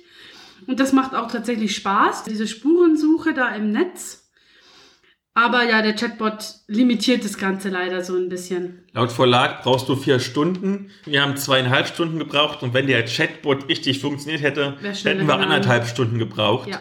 Für 30 Euro, selbst in der Online-Variante für 20 Euro, das ist schon happig. Ja, ist schon viel Geld. Also da glaube ich, gibt's Konkurrenzprodukte, die etwas mehr Umfang haben. Also wenn ich mir jetzt überlege, dass ist jetzt eine ganz andere Geschichte, ist wesentlich komplexer, aber ich habe ja schon mal Detective vorgestellt in der Medienschau. Das ist auch so ein Brettspiel, wo man ähm, Kriminalfälle löst. Das kostet 50 Euro, glaube ich, oder 60 Euro. Das sind, äh, ich weiß es nicht mehr genau, vier Fälle oder fünf Fälle, glaube ich, im Grundspiel. Und da ist man pro Fall locker zwei Stunden beschäftigt. Also wenn man irgendwie Bock auf so Detektivspiele hat, davon hätte man jetzt mehr. Also Fazit, Finger weg. Es ist echtes Geld nicht wert. Aber es ist eine schöne Überleitung, quasi, die du jetzt gebracht hast mit, es gibt Konkurrenzprodukte. Genau. Und zwar, als ich meinen Forist geschrieben hatte, der ist natürlich auch unten wieder in den Show Notes verlinkt, ähm, schrieb mich ein junges Startup, ein Detektivspiel-Startup aus Stuttgart an, dass ich doch den Mut nicht verlieren soll. Es gäbe auch gute Online-Krimis. Süß. ja, ne, das war eine wirklich. Gleich nochmal die Konkurrenz dissen und noch. Es war eine wirklich niedliche Nachricht. Und zwar heißt dieses Konkurrenz-Startup Magnificum. Und haben ein bisschen hintergeschrieben und dann irgendwann haben sie mir auch eins von ihren Spielen geschickt als Rezensionsexemplar. Vielen Dank dafür. Und die sind quasi nicht nur ein Verlag für Detektivspiele, sondern die arbeiten zum Beispiel auch gerade an der Eröffnung von immersiven Escape Rooms. Wenn halt Corona vorbei ist, dann wird das gemacht. Darfst du übrigens nicht zu viel erzählen, weil das tatsächlich das Krimispiel ist, das meine Schwester gekauft hat und das wir noch spielen wollen. Da tatsächlich hat mich auch der Verlag bekniet, ich darf nicht spoilern. Mache ich natürlich nicht. Macht auch keinen Sinn, bei Detektivspielen zu spoilern. Das wäre ja irgendwie, als würde man verraten, wer am Schluss der Täter ist. Genau. Und zwar reden wir über die Firmenfeier, das letzte Fest des Oliver Borgmann. Und die Story ist ja, jetzt recht eindeutig. Nämlich es gibt den Oliver Borgmann, das ist so ein dauergeiler Verkaufsleiter der Schokoladenmanufaktur Edelberger und der wurde während einer hundertjährigen Firmenjubiläumsfeier ermordet. Die Polizei verdächtigt den feierwütigen Firmenerben, was jetzt auch gar nicht so abwegig ist, weil der hat ein klares Motiv und hat außerdem noch ganz viele Spuren überall hinterlassen. Das ist eine eindeutige Sache. Und der Firmenpatriarch will das jetzt aber nicht wahrhaben und beauftragt deshalb Privatdetektive, um die Unschuld seines Sohnes zu beweisen. Und der Fall ist aber jetzt so eindeutig, dass die erste Detektei wirklich entnervtes Handtuch wirft. Deshalb sind die SpielerInnen quasi die zweite Wahl. Und ja, dann geht's los. Und das Spiel hat einen super interessanten Kniff, den ich so radikal bei noch keinem anderen Detektivspiel gesehen habe. Da die Polizei ihre Ermittlungen bereits abgeschlossen hat und da die Konkurrenzdetektei auch schon alle Indizien zusammengesammelt hat musst du gar nicht mehr richtig ermitteln und irgendwie Zeugen befragen oder Indizien zusammentragen, denn du hast alles schon da. Ah, geil. Also wirklich alles. Du hast unzählige Dokumente, wie zum Beispiel Polizeiberichte. Oh, da stehe ich aber drauf. Zeugenaussagen, psychologische Gutachten, Tatortfotos, Überwachungskameraaufnahmen auf einem USB-Stick, deswegen brauchst du einen Computer. Und sogar das ausgedruckte Internet. Das ist total witzig. Ausgedruckt Internet. Das ist dann so, so, sowas wie zum Beispiel Instagram ausgedruckt. Sau cool. Das klingt echt Das ist wirklich, wirklich cool gemacht. Und der Großteil des Spiels, was dann auch zi- ziemlich viel online zum Beispiel stattfindet, weil du auch so eine Online-Datenbank hast von der Konkurrenzdetektei, wo du halt durchgucken musst und auch Videos angucken musst und, und Fotografien vom Handy, was sie gehackt haben und alles. Und der Großteil des Spiels besteht deswegen auch nicht aus diesem klassischen Rumrätseln, also zum Beispiel dem Knacken von Passwörtern oder so. Da gibt's glaube ich, ein oder zwei Passwörter zu knacken, der Rest ist schon alles fertig, wie man es aus anderen Detektivspielen kennt, sondern man muss sich im Prinzip nur durch diese ganzen Beweismittel durchwühlen, um letztlich den Ablauf der Tatnacht chronologisch nachstellen zu können, um dann quasi die ganzen möglichen TäterInnen auszuschließen, weil man halt weiß, okay, der war aber gerade auf dem Klo, es kann nicht gewesen sein. Der hat gerade einen kleinen Koks geschnieft, der kann es auch nicht gewesen sein. ist natürlich alles nicht passiert, deswegen ist es auch kein Spoiler. Ich habe es mir gerade ausgedacht. naja, jedenfalls so lange, bis halt eine Person übrig bleibt und dann weißt du, aha, Das klingt jetzt mehr so, wie tatsächlich auch Detective funktioniert, wo du auch ähm, eigentlich das Material bekommst und dann eben entsprechend kombinieren musst. Du hast hier laut Verlag ungefähr zwei bis vier Stunden Spielzeit. Wir haben das bei unserem Testspiel geschafft, sogar ungefähr in ein oder dreiviertel Stunde. Was allerdings daran lag, wir haben sehr strategisch gespielt. Also ich habe mit meiner Freundin zusammen gespielt, Corona-mäßig, mehr geht ja nicht. Und wir haben halt aufgeteilt. Sie hat die ganze quasi Büroarbeit gemacht und hat alle Beweise sortiert und so, dass ich immer gleich zugreifen konnte. Und ich habe das kombiniert im Kopf. In zwei Stunden kommst du eigentlich recht gut durch. Wirklich zwei sehr spaßige Stunden. Du hast wirklich, gerade im Vergleich zu Such den Mörder, das ist 5 Euro billiger und du hast viel Umfang und detailreicheres und liebevolleres Spielmaterial. Also zum Beispiel, es gibt auch so, so- so ein Intro und ein Outro, die haben schon Hörspielqualität, auch Zeugenaussagen, die aufgenommen worden sind. Und zum Beispiel, gerade im Vergleich jetzt zu Such den Mörder, weil du da ja dünnstes Kopierpapier hast, unterschiedliche Dokumente haben unterschiedliche Papierarten. Ah, Also wenn du jetzt zum Beispiel hast so ein Führungszeugnis, dann hat das natürlich so ein, wie halt ein echtes Führungszeugnis schon so ein, ein dickeres Kartonding. Und wenn du, weiß ich nicht, Visitenkarten hast, die haben natürlich Visitenkartenqualität und nicht so lapprig hingeschudert. Wirklich, ich bin wirklich begeistert von diesem Spiel. sehr cool. Das muss ich auch mal ausprobieren. Klingt voll nach was für mich. Genau. Du musst jetzt natürlich sagen, dass deine Schwester das erst für dich gekauft hat, nachdem sie meine Rezension gelesen hat, damit Ja, ich bestimmt. noch mehr Rezensionsexemplare bekomme, weil ich halt kein Influencer bin. Bestimmt, bestimmt. Ja, also gute Sache, aufrichtig, ohne Scheiß. Du hast auch was Feines. Ja, es ist ja insofern gar nicht. Also, wir sprechen jetzt in diesem Podcast, jetzt auch in der Medienschau, haben wir ja ziemlich viel über Krimi-Dinge gesprochen. Das ist insofern auch sinnvoll, weil das auch unser Thema später sein wird bei den Rollenspielen. Und deswegen, ja, geht's jetzt auch mehr oder weniger mit diesem Thema weiter. Ich habe nämlich auch ein Rollenspiel mitgebracht, das so ein bisschen Krimi-Thriller-Einschlag hat. Und zwar habe ich gespielt A Town Called Melise. Das ist ein vom Hersteller so formuliert, A Story Game of Nordic Horror von Monkey Fun Studios. Das sagte mir nichts. Die machen wohl wirklich sehr so Indie-Erzählspiele, die jetzt auch nicht so bekannt sind. Und ja, was ist Nordic Horror? Da musste ich auch erstmal irgendwie ein bisschen mich informieren. Es ist ein Erzählspiel, das eine gewisse Atmosphäre transportiert und zwar im Stil von Nordic Noir. Ähm, kannte ich auch nicht, musste ich auch nachschauen. Aber wenn man sich so ein bisschen die Beispiele anschaut, kommt man drauf, was gemeint ist. Es geht um so diese typischen skandinavischen Thriller und Krimis, die oft sehr düster sind, sehr gesellschaftskritisch auch. Ähm, Wallander zum Beispiel oder die, die Millennium-Trilogie von Stieg Larsson. Also so diese Atmosphäre, so ein bisschen abgründig, man vertraut niemandem so richtig. Aber es funktioniert auch mit diesem typischen Kleinstadt-Horror, wie zum Beispiel in, bei Stephen King oder auch bei Twin Peaks. Also Twin Peaks ist eine sehr starke Inspiration gewesen für, für A Town, A Town Called Melise. Und man kann theoretisch auch mit verschiedenen anderen Playsets auch andere Settings oder andere Genre bespielen. Wir haben zum Beispiel ein Science-Fiction-Horror-Setting bespielt, so im Stil von Alien. Das funktioniert auch sehr gut. Also es ist immer so ein bisschen düster, immer ein bisschen horrorlastig und thrillerlastig. Das Ganze geht ohne Spielleitung theoretisch, wobei wir festgestellt haben, beim ersten Mal spielen, wenn man vielleicht nicht so vertraut ist mit diesem Mechanismus der Erzählspiele, schadet es nicht, wenn man jemanden hat, der einen so ein bisschen durchleitet. Ähm, es ist aber nicht unbedingt erforderlich. Die SpielerInnen übernehmen verschiedene Rollen, die vorgegeben sind, zumindest die Archetypen dieser Rollen sind vorgegeben. Es gibt zum Beispiel The Town Elder oder The Official, das sind sowas wie der Bürgermeister oder The Medic, das ist irgendjemand aus dem medizinischen oder sozial sorgenden Bereich. The Stranger, der kommt neu in die Stadt. Also so Archetypen, die man dann ausgestalten kann und die spezifische Ziele verfolgen. Und die SpielerInnen, wie es für Erzählspiele üblich ist, gestalten ihre Charaktere gemeinsam und entwickeln auch Beziehungen zueinander, die positiv oder negativ sein können. Also wer zum Beispiel mal Fiasco gespielt hat, äh, kennt es. Generell ähm, ist es so, die Story an sich wird natürlich im Spiel entwickelt. Das ist ja typisch für Erzählspiele. Und es gibt ein sogenanntes Story Pillar System. Also es gibt drei Säulen, die die Geschichte tragen und die eine Rolle spielen. Das ist einmal the body, also die Leiche. Am Anfang wird immer irgendwie eine Leiche gefunden. Dann das Event, also die Lösung, wie kommen die Charaktere aus dieser unangenehmen Situation, in die sie sich manövriert haben, wieder raus. Und The Darkness, also das Böse, das Dunkle, der Täter oder was auch immer man hier bespielt. Und in jeder Szene hat ein anderer Charakter das Spotlight und entscheidet, was in dieser Szene passiert. Es geht dann so reihum.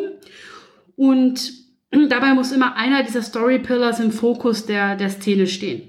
Also entweder geht es um die Leiche, um, die, um den Täter oder es geht darum, wie man eine Lösung findet. Das, wer eben schon mal Fiasco gespielt hat, der kennt es so ein bisschen mit, diesem, mit diesen wechselnden Spotlight-Szenen.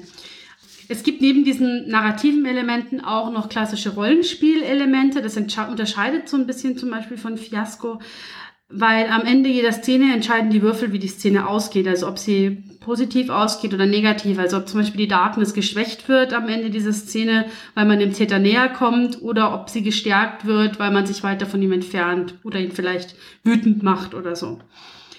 Ähm, SpielerInnen können auch ja quasi so Gummipunkte ausgeben, um die Proben zu erleichtern und um sich irgendwie Vorteile zu verschaffen.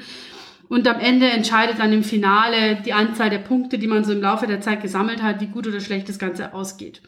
Es ist also so ein bisschen auch ein Zufallsmechanismus mit drin. Es ist nicht rein erzähllastig. Genau. Durch dieses, also man hat einen sehr stringenten Ablauf von Szenen und Akten, die nacheinander immer folgen. Dadurch ist es für ein Erzählspiel relativ starr, also relativ manualisiert. Man braucht eine Weile, um reinzukommen, bis man ungefähr weiß, wie das funktioniert. Gerade wenn man jetzt eher aus dem klassischen Rollenspielbereich kommt, muss man sich da erst so ein bisschen reinfinden. Und wenn man das aber mal drin hat, dann geht's auch sehr, sehr flüssig und relativ flott. Wir haben es online gespielt, logischerweise aus Corona-Gründen. Es ist aber, glaube ich, ein Erzählspiel, das für den Tisch besser funktioniert, weil man dann diese Prompts, also auch die Würfel und die, die Gummipunkte und so weiter besser sieht und damit irgendwie besser spielen kann. Es geht aber online auch. Es gibt meines Wissens kein Online-Setup bislang, also wie zum Beispiel bei ähm, Alice is Missing, das ich schon vorgestellt habe, dass man irgendwie einfach auf Roll20 sich so ein Setup kaufen kann, gibt es meines Wissens noch nicht. Äh, Softcover kriegt man bei Drive-Thru zum Beispiel für 25 Euro, das PDF für 11 Euro, ist allerdings noch komplett auf Englisch, gibt noch keine deutsche Übersetzung. Das ist teilweise, glaube ich, ein bisschen knifflig, weil manche Begriffe nicht ganz so intuitiv sind.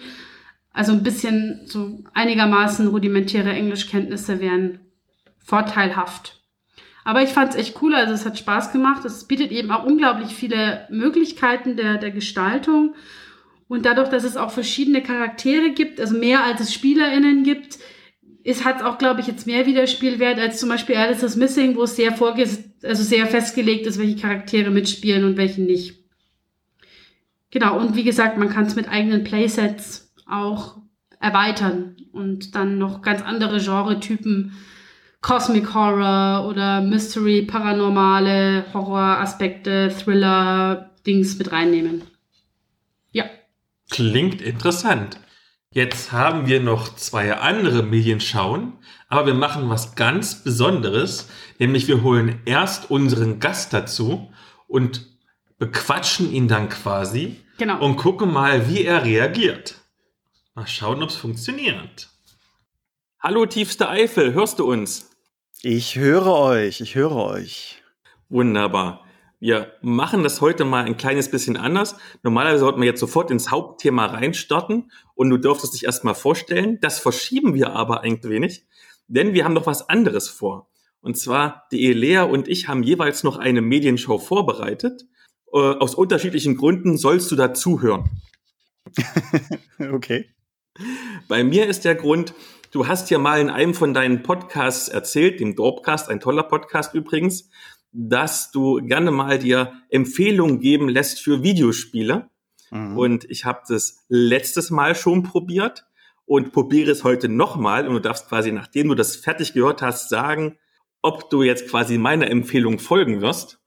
Und wehe, wenn nicht. Ich habe auch extra geguckt für dich. Es ist für ein Apple-Gerät verfügbar. Und auch für ein älteres, weil es ist sehr sparsam, was die Systemanforderungen angeht. Und dann starte ich einfach mal. Und zwar meine Medienschau lautet Möbius Front 83. Das ist ein kleines Indie-Videospiel von Sectronics. Die sind eigentlich bekannt für so Puzzle- und Programmierspiele. Und so sieht Möbius Front 83 zwar eigentlich aus wie so ein typisches Hexfeld-Taktikspiel, wie zum Beispiel Panzergeneral oder so, wenn das die älteren Semester noch kennen. Aber aufgrund des Spieldesigns fühlt es sich gerade im höheren der beiden Schwierigkeitsgrade doch eher wie so ein Puzzlespiel an. Die Story ist jetzt recht unwichtig, da geht's halt um AmerikanerInnen, die aus einer von Monstern bedrohten Parallelwelt in das echte Amerika eindringen im Jahr 1983, weil sie eine neue Heimat brauchen. Also die Geschichte kannst du vergessen, das ist jetzt nicht so wichtig. Es geht ums Spiel an sich. Das ist spielmechanisch so eine klassische I-Go-You-Go-Taktik. Daher, wer gerade an der Reihe ist, zieht seine komplette Armee und dann ist halt der andere Spieler oder die andere Spielerin dran. Äh, wobei Armee hier schon so ein bisschen übertrieben ist, weil selten hast du mehr als zehn Einheiten auf dem Schlachtfeld. Dabei versucht das Spiel so den Eindruck zu vermitteln, es würde sich hier um so ein taktisch frei entscheidbares äh, Steinschere-Papierspielprinzip handeln, also zum Beispiel der Kampfhelikopter schießt den Panzer ab, der Panzer schießt die Flugabwehr und die Flugabwehr schießt den Helikopter ab. Aber letztlich haben die EntwicklerInnen so eine Art Vision, wie man das Spiel spielen soll. Und da kann man nicht ganz so leicht abweichen. Denn im Prinzip geht es darum, du hast ganz viel im Wald versteckte Infanterie, die regelmechanisch auch irgendwie so ein typischer Tank ist, weil die übelst viel aushält und gerade auch gegen Fahrzeuge richtig stark austeilt und dann machst du noch ein bisschen Artillerieunterstützung hinterher und schon ist der Laden eigentlich zu. Und weil die Infanterie sich auch nur ein Feld weit bewegen kann und dann auch nur ein Feld weit schießen kann und das beides noch nicht mal zusammen innerhalb einer Runde, fühlt es sich fast so an, als würdest du sehr fußlahme mittelalterliche Nahkämpfer aufeinander hetzen. Aber obwohl es halt so simpel ist, ist das Spiel trotzdem sehr herausfordernd, denn eigentlich stehst du immer einer Übermacht an Feinden gegenüber, die du im Prinzip fast nur besiegen kannst, wenn man wie bei einem Puzzle die einzelnen Teile in der richtigen Position, in der richtigen Reihenfolge benutzt. Dabei ist die gegnerische Überzahl nicht nur das einzige Problem, sondern auch die künstliche Intelligenz des Gegners, denn die ist prinzipiell wirklich sehr gut. Also der rennt eigentlich fast nie in irgendwelche Fallen rein, die du ihm stellst oder so und bleibt immer außerhalb deiner Schussreichweite. Aber der PC hat irgendwie den unfairen Vorteil, dass er immer weiß, wo die eigenen Truppen stehen dass er auch gerade wenn er Artillerie hat oder so immer aus der Entfernung auf ganz gut versteckte Einheiten schießt.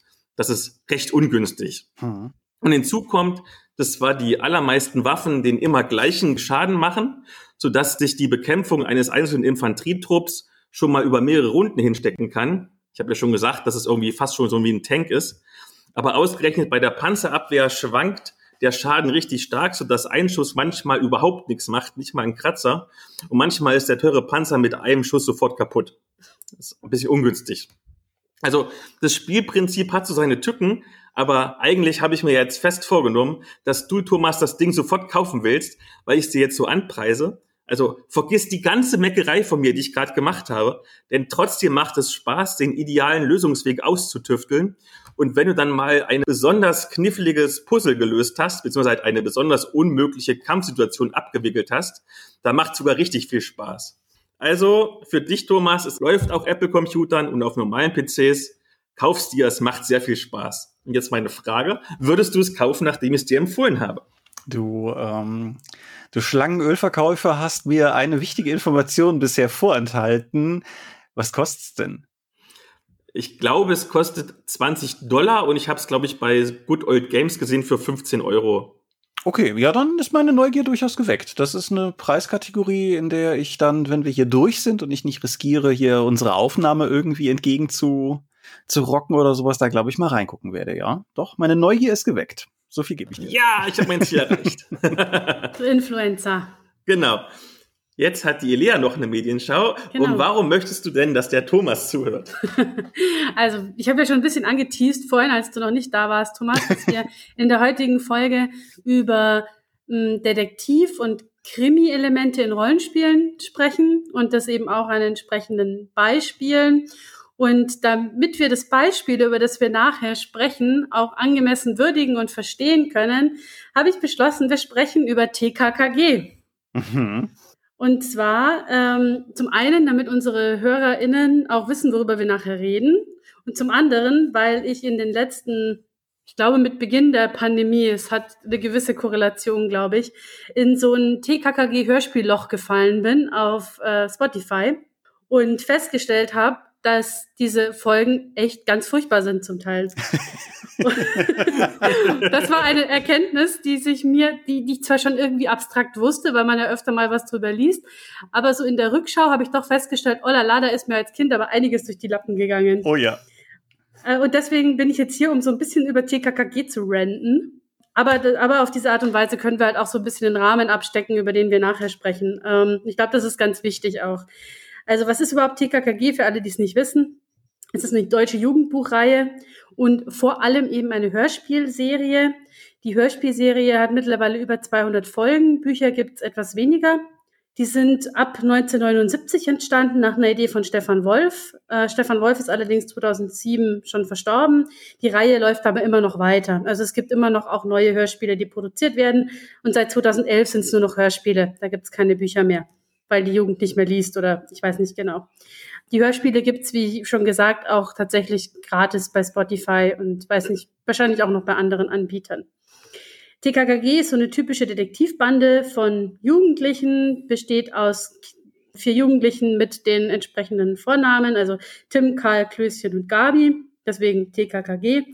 Ihr Alter ist so ein bisschen nebulös, also anfangs waren die wohl so zwölf, dreizehn, Später hat man sich aber so auf die neunte Klasse eingeschossen. Also dann sind sie so 15 ungefähr. Und das passt auch besser zu der Art und Weise, wie die Hörspiele gestrickt sind, finde ich. Also die benehmen sich nicht wie zwölf, finde ich. Das passt 15, 16 irgendwie besser. Diese fünf Kids sind eigentlich, also jeder von denen ist so ein wandelndes Abziehbild. Also Tim ist so der beliebte sportliche Typ, der Kampfsport kann und einfach super in allem ist. Karl ist der klassische Nerd mit der Brille, der halt mit Technik und Computern umgehen kann, aber sozial eher ein bisschen unbeholfen ist und sinnloses Wissen wie ein Schwamm aufsaugt. Und Klößchen, der eigentlich Willi heißt, hat reiche Eltern, ist dick und isst Schokolade. Und das ist eigentlich auch schon alles, was man über ihn wissen muss. Und Gabi ist Tims blonde Freundin. Sie ist die Tochter des dortigen Kriminalkommissars, hübsch, tierlieb und generell sehr mädchenhaft. Weil so Geschlechterklischees sind in der Serie schon noch ein wichtiges Thema. Mhm. Genau. Und dann habe ich eben mal wieder reingehört. Ich habe vor allem auch viele von den neueren Folgen gehört, muss ich dazu sagen. Also die, die jetzt nicht aus den 80ern stammen, sondern so aus den frühen 2000ern bis in die Gegenwart rein jetzt. Also diese ganz alten Schinken, weiß gar nicht, ob es die als Hörspiele überhaupt noch gibt. Auf jeden Fall, ja. Und ähm, da ist schon sehr viel Quatsch drin in dieser Serie, stelle ich fest. Wie gesagt, ich habe die als Jugendliche, als Kind auch gehört ich habe auch die Videospiele, also die Computerspiele, das waren ja so Point-and-Click-mäßig, die habe ich auch alle gespielt und sehr gemocht. Und jetzt im Nachhinein denke ich mir, oh, eigentlich gar nicht so toll alles. Zum einen, hm, also meine Schwester, die hört die Hörspiele auch immer mit mir. Wir motzen dann immer gemeinsam auf, auf WhatsApp, ist ganz schön. Sie sagt dann immer, die Serie müsste eigentlich Tim und die drei von der Tankstelle heißen, weil eigentlich in 90 Prozent der Fälle macht Tim alles und der Rest steht rum und guckt. Er kann auch eigentlich das meiste von dem, was irgendwie erforderlich ist in diesen Geschichten. Manchmal steuert Karl noch irgendwie einen wichtigen Hinweis bei, weil er ja irgendwie viel weiß, aber meistens ist Tim immer am Schluss der, der alles regelt. Und er ist auch der, der die anderen immer anführt und anstiftet, wenn es irgendwas zu machen gibt. Dann Klößchen wird eigentlich permanent fett geschämt, also so in allen Folgen. Das ist teilweise so krass, dass es mal eine Folge gibt, da bin ich echt aus allen Wolken gefallen, ähm, wo Tim ihn einfach mal völlig ohne Grund äh, als Walross bezeichnet oder äh, Witze drüber gemacht werden, dass er nicht Bungee jumpen kann, weil sonst das Gummiseil reißt. Also und es geht auch immer darum, dass er halt abnehmen soll oder Sport machen. Er ist auch total unsportlich und er trägt auch selten was zu den Fällen bei, außer er stolpert mal wirklich im wahrsten Wortsinne über äh, einen Hinweis. Äh, ansonsten hat man in der Serie, also vor allem in den alten Folgen, in den neueren zum Glück dann weniger, auch so alle Ismen, die man sich irgendwie vorstellen kann, einmal durchexerziert. Mhm. Zum Glück nicht ganz extrem. Also ich habe irgendwie im Internet gelesen, dass es wohl auch Folgen gab, wo tatsächlich auch irgendwie N-Wort und so weiter vorkamen. Da habe ich noch keine gehört. Vielleicht gibt es die auch nicht mehr. Aber es sind trotzdem oft so Geschichten, so seltsame Fake-Accents und die Leute mit dunkler Haut sind in meinem Zweifelsfall irgendwie alle Verbrecher und das ist schon ein bisschen schräg. Und das Allerwitzigste eigentlich, finde ich, ist ja dieses doch sehr interessante Moralverständnis, das in dieser Serie durchkommt, weil die äh, TKKG sind natürlich die Guten und sie überführen ja die Bösen, die Verbrecher. Aber gerade Tim zum Beispiel verdrischt ungefähr in jeder zweiten Folge Verdächtige ohne, jede, ohne jeden Hinweis oder ohne dass irgendwie Gefahr im Verzug wäre. Und zum Teil ist das echt brutal. Also gerade für eine Kindersendung. Also es gibt mal eine Folge, da verprügelt er irgendwie zwei Leute mit einer Eisenstange.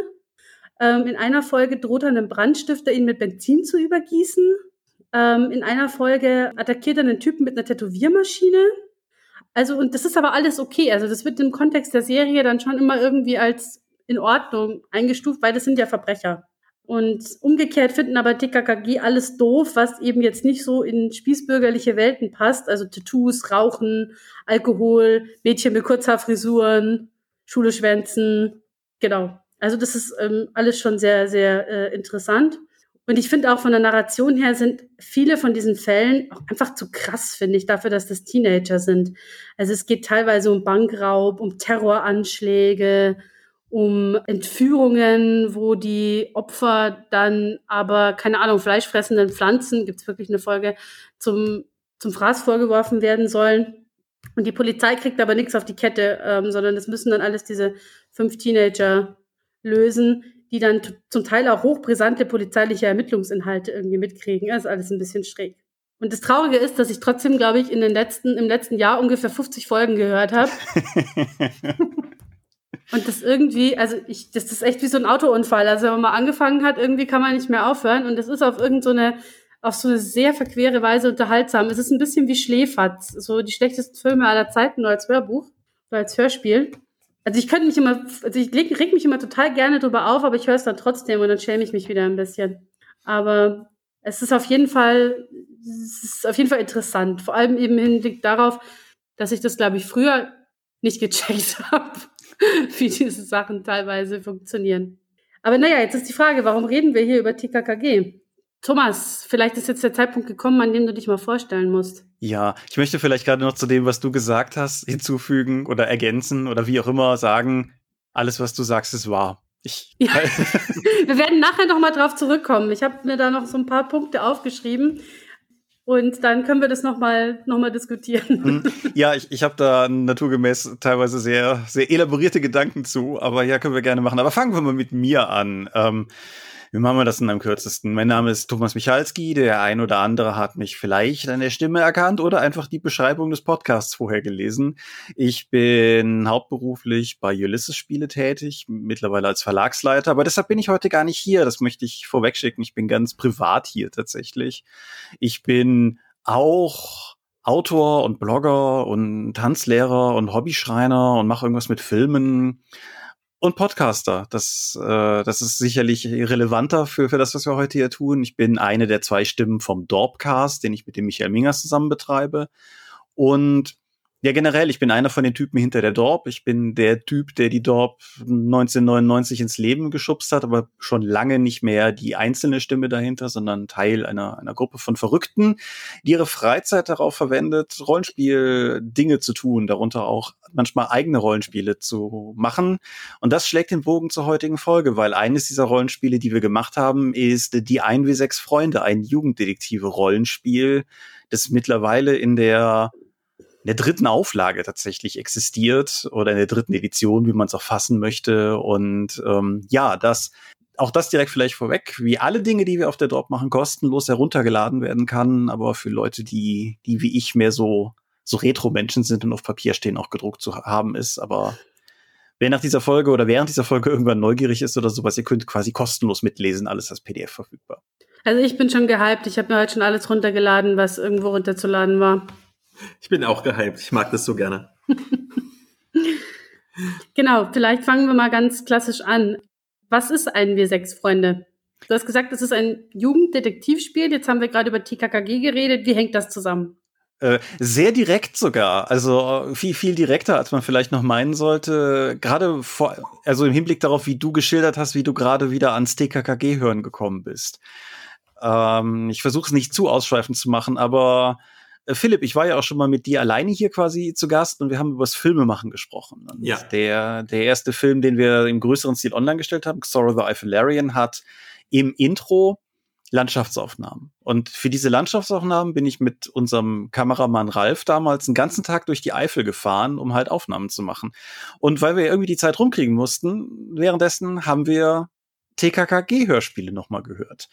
Und das hat da rundherum dann auch noch mehrfach sich niedergeschlagen. Wir müssen ja hier in der Eifel auch immer eine halbe Stunde mit dem Auto fahren, um ins Kino zu kommen. Also in den Before Times vor Corona, als man noch ins Kino fahren konnte. Und während dieser Fahrten haben wir dann auch angefangen, TKKG-Hörspiele zu hören. So, wir sind hier in den frühen 2000ern, wenn nicht meine Erinnerung nicht täuscht, haben wir teilweise tatsächlich noch Kassettendecks gehabt. Ich will mich aber nicht festlegen. Auf jeden Fall sind wir ans Hören gekommen, hatten ähnliche Erfahrungen, vielleicht noch nicht so noch nicht so stark bezüglich der, oh mein Gott, was haben die da gerade gesagt, als wir das heute empfinden würden. Aber durchaus damals auch schon. Und irgendwann während einer dieser Fahrten kam mal dieser Gedanke, warum gibt es das eigentlich nicht als Rollenspiel? So, das ist ja nun ein verbindendes Element im Prinzip für die, für die gesamte Jugend der 80er und 90er Jahre. Der Begriff Kassettenkinder existiert ja nicht ganz umsonst. Und ganz viele sind mit den Hörspielen groß geworden, nicht nur mit TKKG, sondern auch mit den drei Fragezeichen und für die, vor allen Dingen für die Lesenden unter uns dann auch mit den schon etwas älteren fünf Freunden. Und dann haben wir uns gedacht, lass uns da doch einfach mal ein Rollenspiel zu machen. Und aus dieser fixen Idee sind dann eben die 1W6 Freunde geworden. Und wenn man die W6 Freunde anschaut, also zum Beispiel das, das Regelwerk, dann springt einem ja quasi die Analogie schon, also ins Gesicht. Das ist ja auch optisch und ähm, also ihr habt euch ja da wirklich sehr, sehr eindeutig auch davon inspirieren lassen. Ja, nicht, nicht nur von TKKG, wir versuchen durchaus ja auch in, in andere Bereiche reinzugehen. Also unsere Beispielbande, die HHG-KKT-Bande, ist sehr plump und offensichtlich ein, äh, ein, eine Kopie oder eine Persiflage vielmehr auf, auf die TKKG-Heinzel. Aber wir haben auch da kommen wir dann gleich sicherlich nochmal im Detail mehr zu, aber wir haben zum Beispiel als ein Regelelement die Visitenkarte drin, die halt so ein typisches Drei-Fragezeichen-Ding ist. Und äh, also wir versuchen einfach insgesamt eigentlich das Themenfeld der Jugenddetektiv Geschichten abzudecken. Was aber in dem Spiel sicherlich auch rauskommt, ist, dass wir alle, die wir dran gearbeitet haben, eher TKKG als drei Fragezeichen Kinder waren damals. Und das, das, das prägt sicherlich mit. Und magst du uns mal Übersicht geben? Also einmal so über das Setting, mal spezieller, wo spielt das? Bei uns auf dem Dorf oder in einer Großstadt? Und vielleicht hinterher auch noch was zu den Regeln sagen, wie du das umgesetzt hast quasi, dieses Feeling. Ja, das kann ich gerne tun. Äh, zum einen, das hängt auch noch sehr eng damit, damit zusammen, wie wir überhaupt drangekommen sind. Dadurch, dass wir ja vor allen Dingen, also wir sind ja vor allen Dingen auch über die alten Geschichten tatsächlich wieder in ihrer teilweise auch ganz schrecklichen Schrecklichkeit an die ganze Sache rangekommen. Und deshalb spielt das Ganze halt auch explizit in den 80er Jahren bei uns. Da ist mir tatsächlich auch aufgefallen, dass es ein Unterschied auch zu, zu, also ich weiß gar nicht, was du für ein Jahrgang bist, Thomas, aber ich glaube, ich bin ein bisschen jünger. Und ich kenne die, ich bin tatsächlich mehr so 90er. Also ich hätte TKKG immer in die 90er gesetzt. Ja, ich bin, ich bin dieser komische Übergangsjahrgang. Ich bin von 83. Das heißt, technisch gesehen bin ich ein Kind der 80er Jahre, aber ganz viel Medienrezeption wiederum habe ich dann halt natürlich auch irgendwann in den 90ern gehabt. Da war ich dann halt so sieben rum.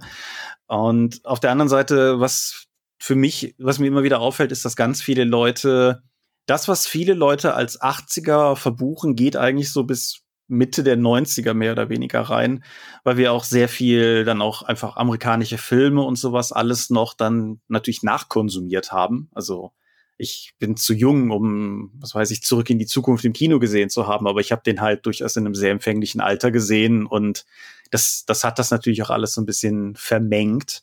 Aber ja, wir, wir wollten in die 80er. Wir, ich, ich unke immer so ein bisschen, dass es unser historisches Rollenspiel ist, aber das meine ich durchaus halb ernst, weil wir, also wir wollen nicht in die historischen 80er zurück, aber so in diese, diese spießige Jugenddetektiv 80er. Wir haben auch gerade beim, beim Grundregelwerk uns bemüht, immer mal wieder sprachlich so einzuflechten, weil gerade du hast ja jetzt, ich weiß nicht, wie das bei den neueren TKKG-Sachen überhaupt so ist, aber die hatten halt so eine Jugendsprache am Mann, so redet niemand. Ja, das so, ist immer noch so. So hat auch noch nie jemand geredet. Und wir haben halt, also ich habe ich habe alles gekauft, was ich an dubiosen Sprache der Jugendbüchern aus den 80ern bekommen habe, weil ich mir gedacht habe, das muss ja, das muss ja in etwa das Recherchematerial gewesen sein, was die auch hatten oder diese Vorstellung wiedergeben. Und wir haben das halt immer mal wieder versucht rein zu, rein zu flechten. Und ja, das ist dann so so Pauker und Drahtesel und Genau, das Begrifflichkeiten. Ja, man muss ein bisschen aufpassen, dass man nicht zu weit runterrutscht, sonst ist man irgendwann, weiß ich, bei Stadtschule bei der Penne und dann ist man schon eher so bei hier den, den alten Paukerschreck-Filmen und so, aber aber genau, grund, grundsätzlich sowas halt, also 80er Jahre, kommen wir bestimmt gleich auch nochmal drauf zurück, aber das Setting ist die Millionenstadt. Die Millionenstadt ist so ein bisschen unser, das was für die Simpsons Springfield ist. Das ist eine große, gewaltige Stadt, die wahrscheinlich irgendwie Mexiko-Stadt Konkurrenz machen würde, wenn man es aufzeichnen müsste, die ganz bewusst irgendwie formuliert irgendwie im Norden ans Meer grenzt und im Süden an die Alpen und ähm, die, die Idee ist halt einfach, da ist einfach alles, was, was man für seine Geschichten braucht. Und wenn man jetzt irgendwie für seine Geschichte einen Zoo braucht, ja, dann hat die Millionenstadt garantiert einen Zoo. Und wenn man irgendwie einen Vergnügungspark braucht, dann hat sie auch den. Und wenn man ein Kulturviertel braucht, dann hat sie auch das. Und Gerade im Grundbuch ist es, ist es noch sehr generisch und ich gebe auch durchaus zu, die Setting-Beschreibung im Grundbuch ist mehr so eine Art Inspirationssteinbruch und weniger so ein, so ein Ding, wo man sich akribisch dran halten muss. Vieles davon sind auch irgendwie Anspielungen auf andere 80er Jahre Medien oder sowas in der Art. Mittlerweile hat sich das Ganze ein bisschen, bisschen ausformuliert durchaus. Also wir haben einfach auch durch die Abenteuer, die wir veröffentlicht haben, wiederkehrende Elemente. Es gibt irgendwie den, eher armen Stadtteil Bolzensausen und es gibt halt irgendwie den, den dubiosen, verdächtigen norddeutschen Stadtteil Hoddel oben am Meer und wir, wir haben das auf jeden Fall immer wieder aufgegriffen. Wir haben, hm, wir haben tatsächlich in so einer, so einer, das jetzt nicht zu hoch hängen, das ist kein politisches Spiel, das vorweg, aber wir haben halt durchaus in dem Bewusstsein, dass vieles, was bei den alten Jugenddetektivgeschichten politisch aus meiner persönlichen Warte sehr fragwürdig in, äh, ich sag mal vorsichtig, das konservative Lager einzuordnen ist, haben wir halt, also es gibt eine, eine böse Partei, das ist die Alternative für alles, die AFA. es ist, äh, sagen wir, durchschaubar. Und es gibt eine, in einem Abenteuer eine Bürgerprotestbewegung, die städtischen Patrioten zur Abwehr von Terrorismus und dem Erhalt der Nation, kurz Spaten. Und ähm, ihr habt schon ein bisschen Spaß gehabt, oder, als ihr das alles so entwickelt habt? Ja, das Ding nimmt sich wie alles, was wir bei der Dorp machen, keinen Deut ernst. Also schon in dem Sinne, dass es ein Spiel ist, das man spielen kann und dass die Abenteuer Sinn ergeben sollen und all das, aber ja, man soll darüber lachen können. Und ich denke, man muss auch darüber lachen können, weil die Vorlage einem eigentlich keine andere Wahl lässt, außer es mit Humor zu nehmen. Exakt, ja. Und ja, wie gesagt, das Ganze kommt halt aus ein bisschen aus dieser dieser spießbürgerlichen heile Welt-Fantasie, die man da vorgesetzt bekommen hat. Und natürlich sind die Fälle, die die Charaktere lösen, dann auch ähnlich, wie du es auch beschrieben hast, teilweise bisschen drastisch für das, was man in dem Alter vielleicht lösen sollte. Es ist ganz, ganz ulkig. Irgendwie der, der besagte Michael bei uns, der, der hat auch diverse Sachen davon immer mal lektoriert, aber der hat nicht so sehr die Jugenddetektiv-Vorerfahrungen gesammelt wie wir und kam halt mehrfach zu mir mit so einem, meinst du nicht, das ist ein bisschen krass, wo ich immer sagen musste, so nein, nein, es gibt ja diese TKG-Folge, wo sie gegen asiatische Drogenschmuggler vorgehen und sie am Ende Gabi Hashi spritzen. Das ist ähm, im, Ver im Vergleich dazu ist alles, was wir machen, völlig okay. Ja, also wie gesagt, mein Highlight ist diese Folge mit den, mit den atomar verstrahlten, fleischfressenden Riesenpflanzen mhm. ähm, bei der zwei Mädchen entführt werden von dem irren Wissenschaftler, um dann quasi als Futter für diese Pflanzen zu dienen. Oh je. Oh das ist schon so ein bisschen, und das ist das ähm, Atomkraftwerk Fallout. also es gibt nichts, was ihr euch ausdenken könnt, was nicht so bescheuert ist, dass es bei TKKG tatsächlich schon mal dabei war. Ja, definitiv, ja. Also gerade diese sprechenden Namen, also das haben sie sich, glaube ich, dann später irgendwann mal aufgehört, als es dann zu lächerlich wurde. Aber die hatten halt oft wirklich so Namen, also die dann ihren Eigenschaften oder ihrer Rolle in dieser Geschichte entsprechen sollten. Ja, das ist, also ich habe ich kann das nicht so richtig in Worte fassen, aber es gibt so einen Stil für ein bis sechs Freunde, Charaktereigennamen, den ich immer versuche durchzuziehen und auch irgendwie unseren, unseren Gastautoren nahezulegen. So, es muss sich anfühlen wie ein alter, richtig deutschtümelnd deutscher Name und idealerweise mhm. gar kein Name sein. So, es, es muss irgendwie diesen, diesen einen Schritt daneben sein, dass es irgendwie so, so wie bei DSA aventurische Namen sehr deutsch klingen, aber häufig halt ausgedacht sind so ist es halt bei den 1W6 Freunden auch angedacht. Und ähm, ich hoffe, dass das eine gewisse Stringenz hat, wenn man es liest. Aber das könnt ihr am Ende besser beurteilen als ich, weil das fällt in die Kategorie von dem, was die Leser beurteilen sollen, nicht die Macher, denke ich. Bleiben wir noch mal ganz kurz beim Setting, bevor wir auf die Regeln eingehen. Warum finden wir denn eigentlich alle so Jugenddetektive so cool? Also ich weiß noch, als ich zum Beispiel ein Kind war, da gab es mal Mickey Mouse, habe ich immer gelesen, da gab es so Detektiv-Kurzgeschichten, also in Comicform, die fand ich schon super geil. Und da gab es immer Detektivspielzeug, was es ab und zu mal gab, mhm. so kleine Lupen mhm. und irgendwelche Geheimfächer und Spionagekram und Taschenlampen mit rotem Licht. Das war ganz fancy damals. Und das ist zum Beispiel das Einzige aus dem Mickey Mouse Spielzeug, was ich mir aufgehoben habe, weil es immer noch so herzerwärmend ist. Ich denke, ja, ich wollte früher auch mal einen Jugenddetektivclub gründen, irgendwie in der vierten Klasse oder so, weil ich das total cool fand. Warum finden es andere auch so cool wie ich? Hm, ist eine gute Frage. Ich würde sagen, zum einen ist es, also ja, ich glaube, das ist einfach was, was Kinder tendenziell einfach irgendwie auch ganz cool finden, weil es ist halt, es klingt irgendwie so ein bisschen greifbarer als irgendwie Cowboy und Indianer oder irgendwas in der Art oder sowas. Man könnte sich ja, man könnte sich ja fast vorstellen, dass man das selber sein könnte. Das gilt natürlich auch für, für andere Geschichten, so gerade Jugendbücher mit, mit entsprechend gleich alt, äh, altrigen Figuren. Aber wenn ich jetzt irgendwie als Kind Harry Potter lese, kann ich mir zwar vielleicht vorstellen, wie cool das wäre, wenn ich auch zaubern könnte, aber ich kann halt nicht zaubern. Aber die Idee, dass ich mit meiner Plastiklupe mit der anderthalbfachen Vergrößerung und dem schlecht funktionierenden Magnetpulver zum Abnehmen von Fingerabdrücken ich hier oh ja. quasi ja schon den ersten Schritt gemacht habe, um morgen auf jeden Fall irgendwie den, den, weiß ich nicht, äh, Taxidieb von, von Schleiden zu, zu fassen. So, das ist ja schon irgendwie denkbarer. Und ich glaube, dass da durchaus ein gewisser Reiz drin ist, weil es halt auch so, ja, so nah einfach scheint. Und ich glaube, für Erwachsene kommt dann halt einfach ganz hart nochmal der Nostalgiefaktor rein. Nicht nur jetzt in Bezug auf die 80er Jahre, sondern halt auch einfach auf, sagen wir mal, eine etwas sorglosere Zeit, die man halt in seinem Leben irgendwo hatte. Weil, also, ich weiß, es gibt Leute, die keine schöne Kindheit hatten, das möchte ich damit nicht sagen, aber so, sagen wir, normalerweise Kindheit ist ja schon nicht uncool gewesen, so, ne, Spielen und so. Wir, wir sind ja schließlich auch nicht umsonst Rollenspieler geblieben, weil wir uns irgendwie, glaube ich, einen, einen Teil davon einfach bewahrt haben. Ja, und ich glaube, man darf auch grundsätzlich nicht vergessen, dass einfach so generell so Krimi- und Detektivgeschichten auch was ist, was Leute einfach interessiert und was einfach interessant ist und spannend. Also in der Beltristik zum Beispiel, ich glaube, mehr als 50 Prozent aller LeserInnen sagen, sie lesen Krimis oder Thriller, also bei den Erwachsenen. Mhm. Und bei den Kindern denke ich, also auch da haben ja sehr viele von diesen Jugendromanen, selbst wenn das jetzt nicht die klassischen Jugenddetektivbanden sind, irgendwie so ein bisschen so Detektivanteile mit dabei dass die äh, Jugendlichen irgendjemandem die, oder die Kids irgendjemandem hinterher spionieren oder ähm, irgendwelche Geheimnisse aufdecken oder so. Von daher, ich glaube, das hat einfach auch grundsätzlich, das ist was, was uns sehr nahe liegt, weil wir uns damit auch in der Beltristik und in der Literatur öfter mal beschäftigen.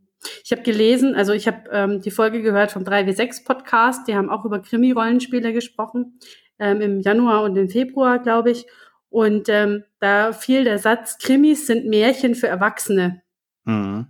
Und das fand ich gar nicht so verkehrt, weil es geht ja letzten Endes immer darum, das Böse quasi, das Böse in Anführungszeichen zu besiegen, die Ordnung wiederherzustellen.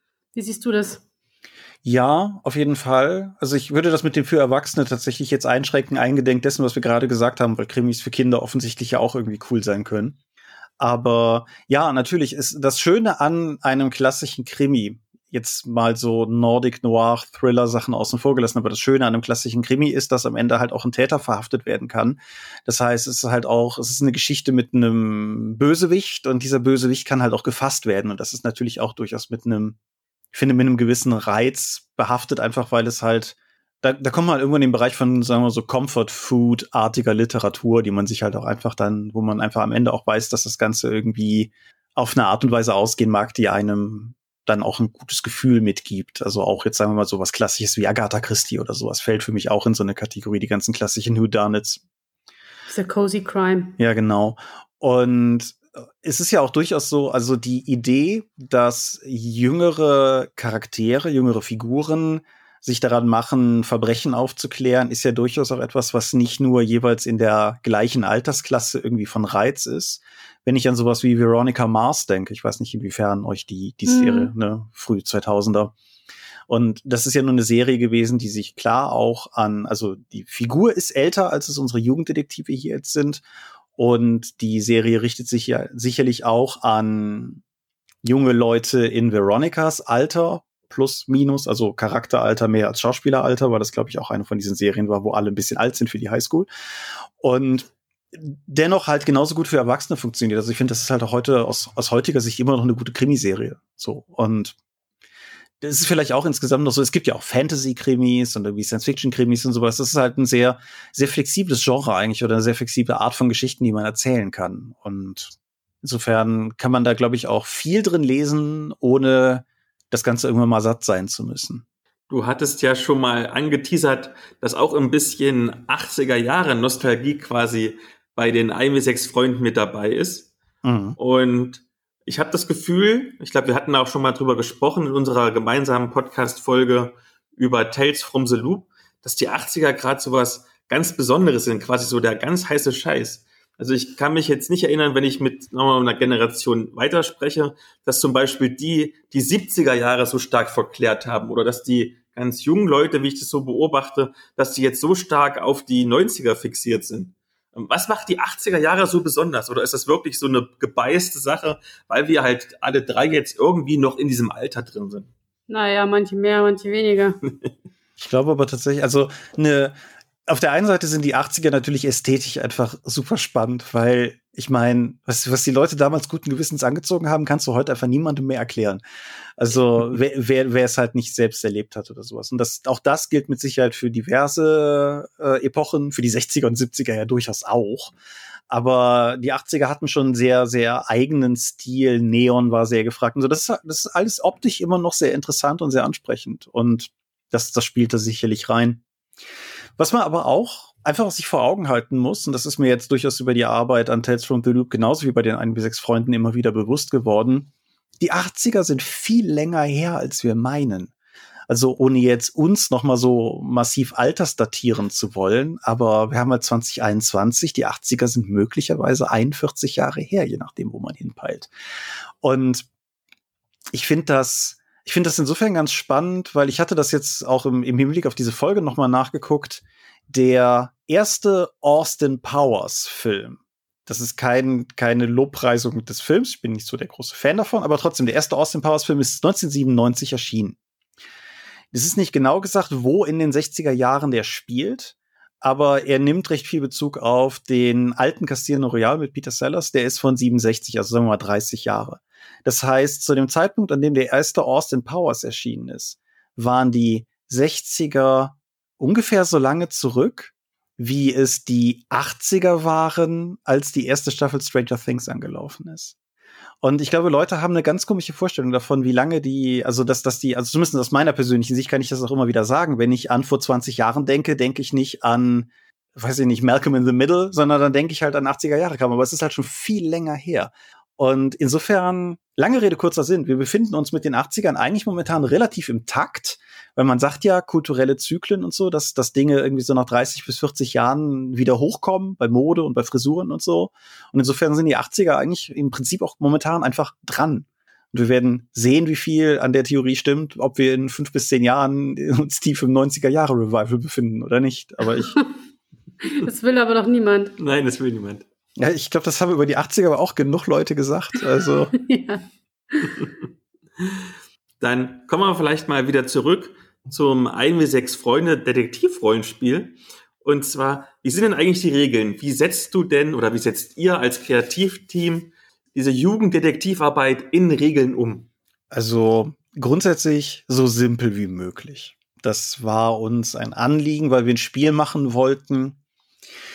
Wir sind nicht mit der Erwartung an das Spiel rangegangen, dass wir jetzt ein Rollenspiel machen, von dem, wo Leute dann irgendwie langjährige Kampagne mitspielen. Irgendwie so sieben gezeichnete gerade fertig, Dragonlance haben wir schon, ach komm, lass mal ein, lass mal ein wie sechs Freunde machen. So, das, das erscheint mir unwahrscheinlich. Und deshalb wollten wir ein Spiel haben, was du mehr oder weniger auf dem Bierdeckel erklären kannst, wo du halt dann auch einfach beispielsweise auf einer Convention einfach mal sagen kannst, ach komm, wir haben irgendwie drei Stunden, bis der nächste von uns eine Runde hat, komm, lass doch irgendwie ein Abenteuer ein wie sechs Freunde machen. Die Charaktere haben vier Attribute und diese Attribute haben einen Zahlenwert, der so durchschnittlich bei drei bis vier liegt, aber auch ein bisschen nach oben und unten davon ausweichen kann. Und dann würfelst du ein B6 und dann addierst du beides zueinander und guckst, ob du bei sechs oder höher ausgekommen bist. Und dann hast du es entweder geschafft oder nicht. So. Das heißt, ganz grundsätzlich, wenn du davon ausgehst, dass ein sechsseitiger Würfel im Mittel ein Ergebnis von 3,5 produziert und dass das durchschnittliche Attribut bei drei bis vier liegt, dann bedeutet das, dass du mit einem durchschnittlichen Attribut eine 50-50 Chance hast, eine Probe zu schaffen. Das war quasi so die die statistische Baseline, auf die wir aufgebaut haben. Und ansonsten geht das Spiel eigentlich auch vor allen Dingen davon aus, dass ganz viele Sachen gar keine Proben erfordern. Wir haben ganz explizit bei diesem Detektivrollenspiel darauf verzichtet, sowas wie irgendwie Wahrnehmung oder Durchsuchen oder Bibliotheksrecherche oder irgendwie sowas halt mit reinzunehmen, weil wir der Meinung waren, es ist eigentlich, es ist eigentlich langweilig, wenn du einen Detektivhinweis nicht findest. Das Coole an einem Detektivfall ist ja, das Ganze mit Deduktion zu lösen. Und es ist halt einfach doof, wenn du durch Würfelpech die wichtigen Hinweise nicht kriegst. Und so kam das grundsätzlich zustande. Es gibt keine Lebenspunkte, man kann nicht sterben oder irgendwas in der Art. Das war uns auch wichtig, weil uns die Idee nicht gefiel, ein Spiel zu machen, wo irgendwie, weiß ich nicht, die Kinder von dem Räuber abgemessert werden. Das, das war irgendwie nicht, was wir machen wollten. Und dementsprechend kann es höchstens sein, dass man irgendwie halt dann sagen wir szenisch aus der Gefecht gesetzt wird. Es gibt in dem Sinne auch keine Kampfregeln.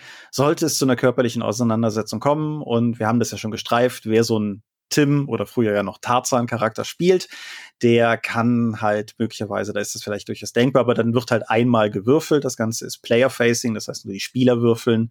Und wenn die Probe geschafft ist, dann wurde der Räuber halt überwältigt. Und wenn die Probe nicht geschafft wurde, dann wurde halt der Jugenddetektiv überwältigt. Und gut. Und weil das ja so ein Jugenddetektivspiel ist, ist es dann auch ein Spiel, was sich unabhängig vom Nostalgiefaktor auch gezielt an Jugendliche richtet, so vom Schwierigkeitsgrad her?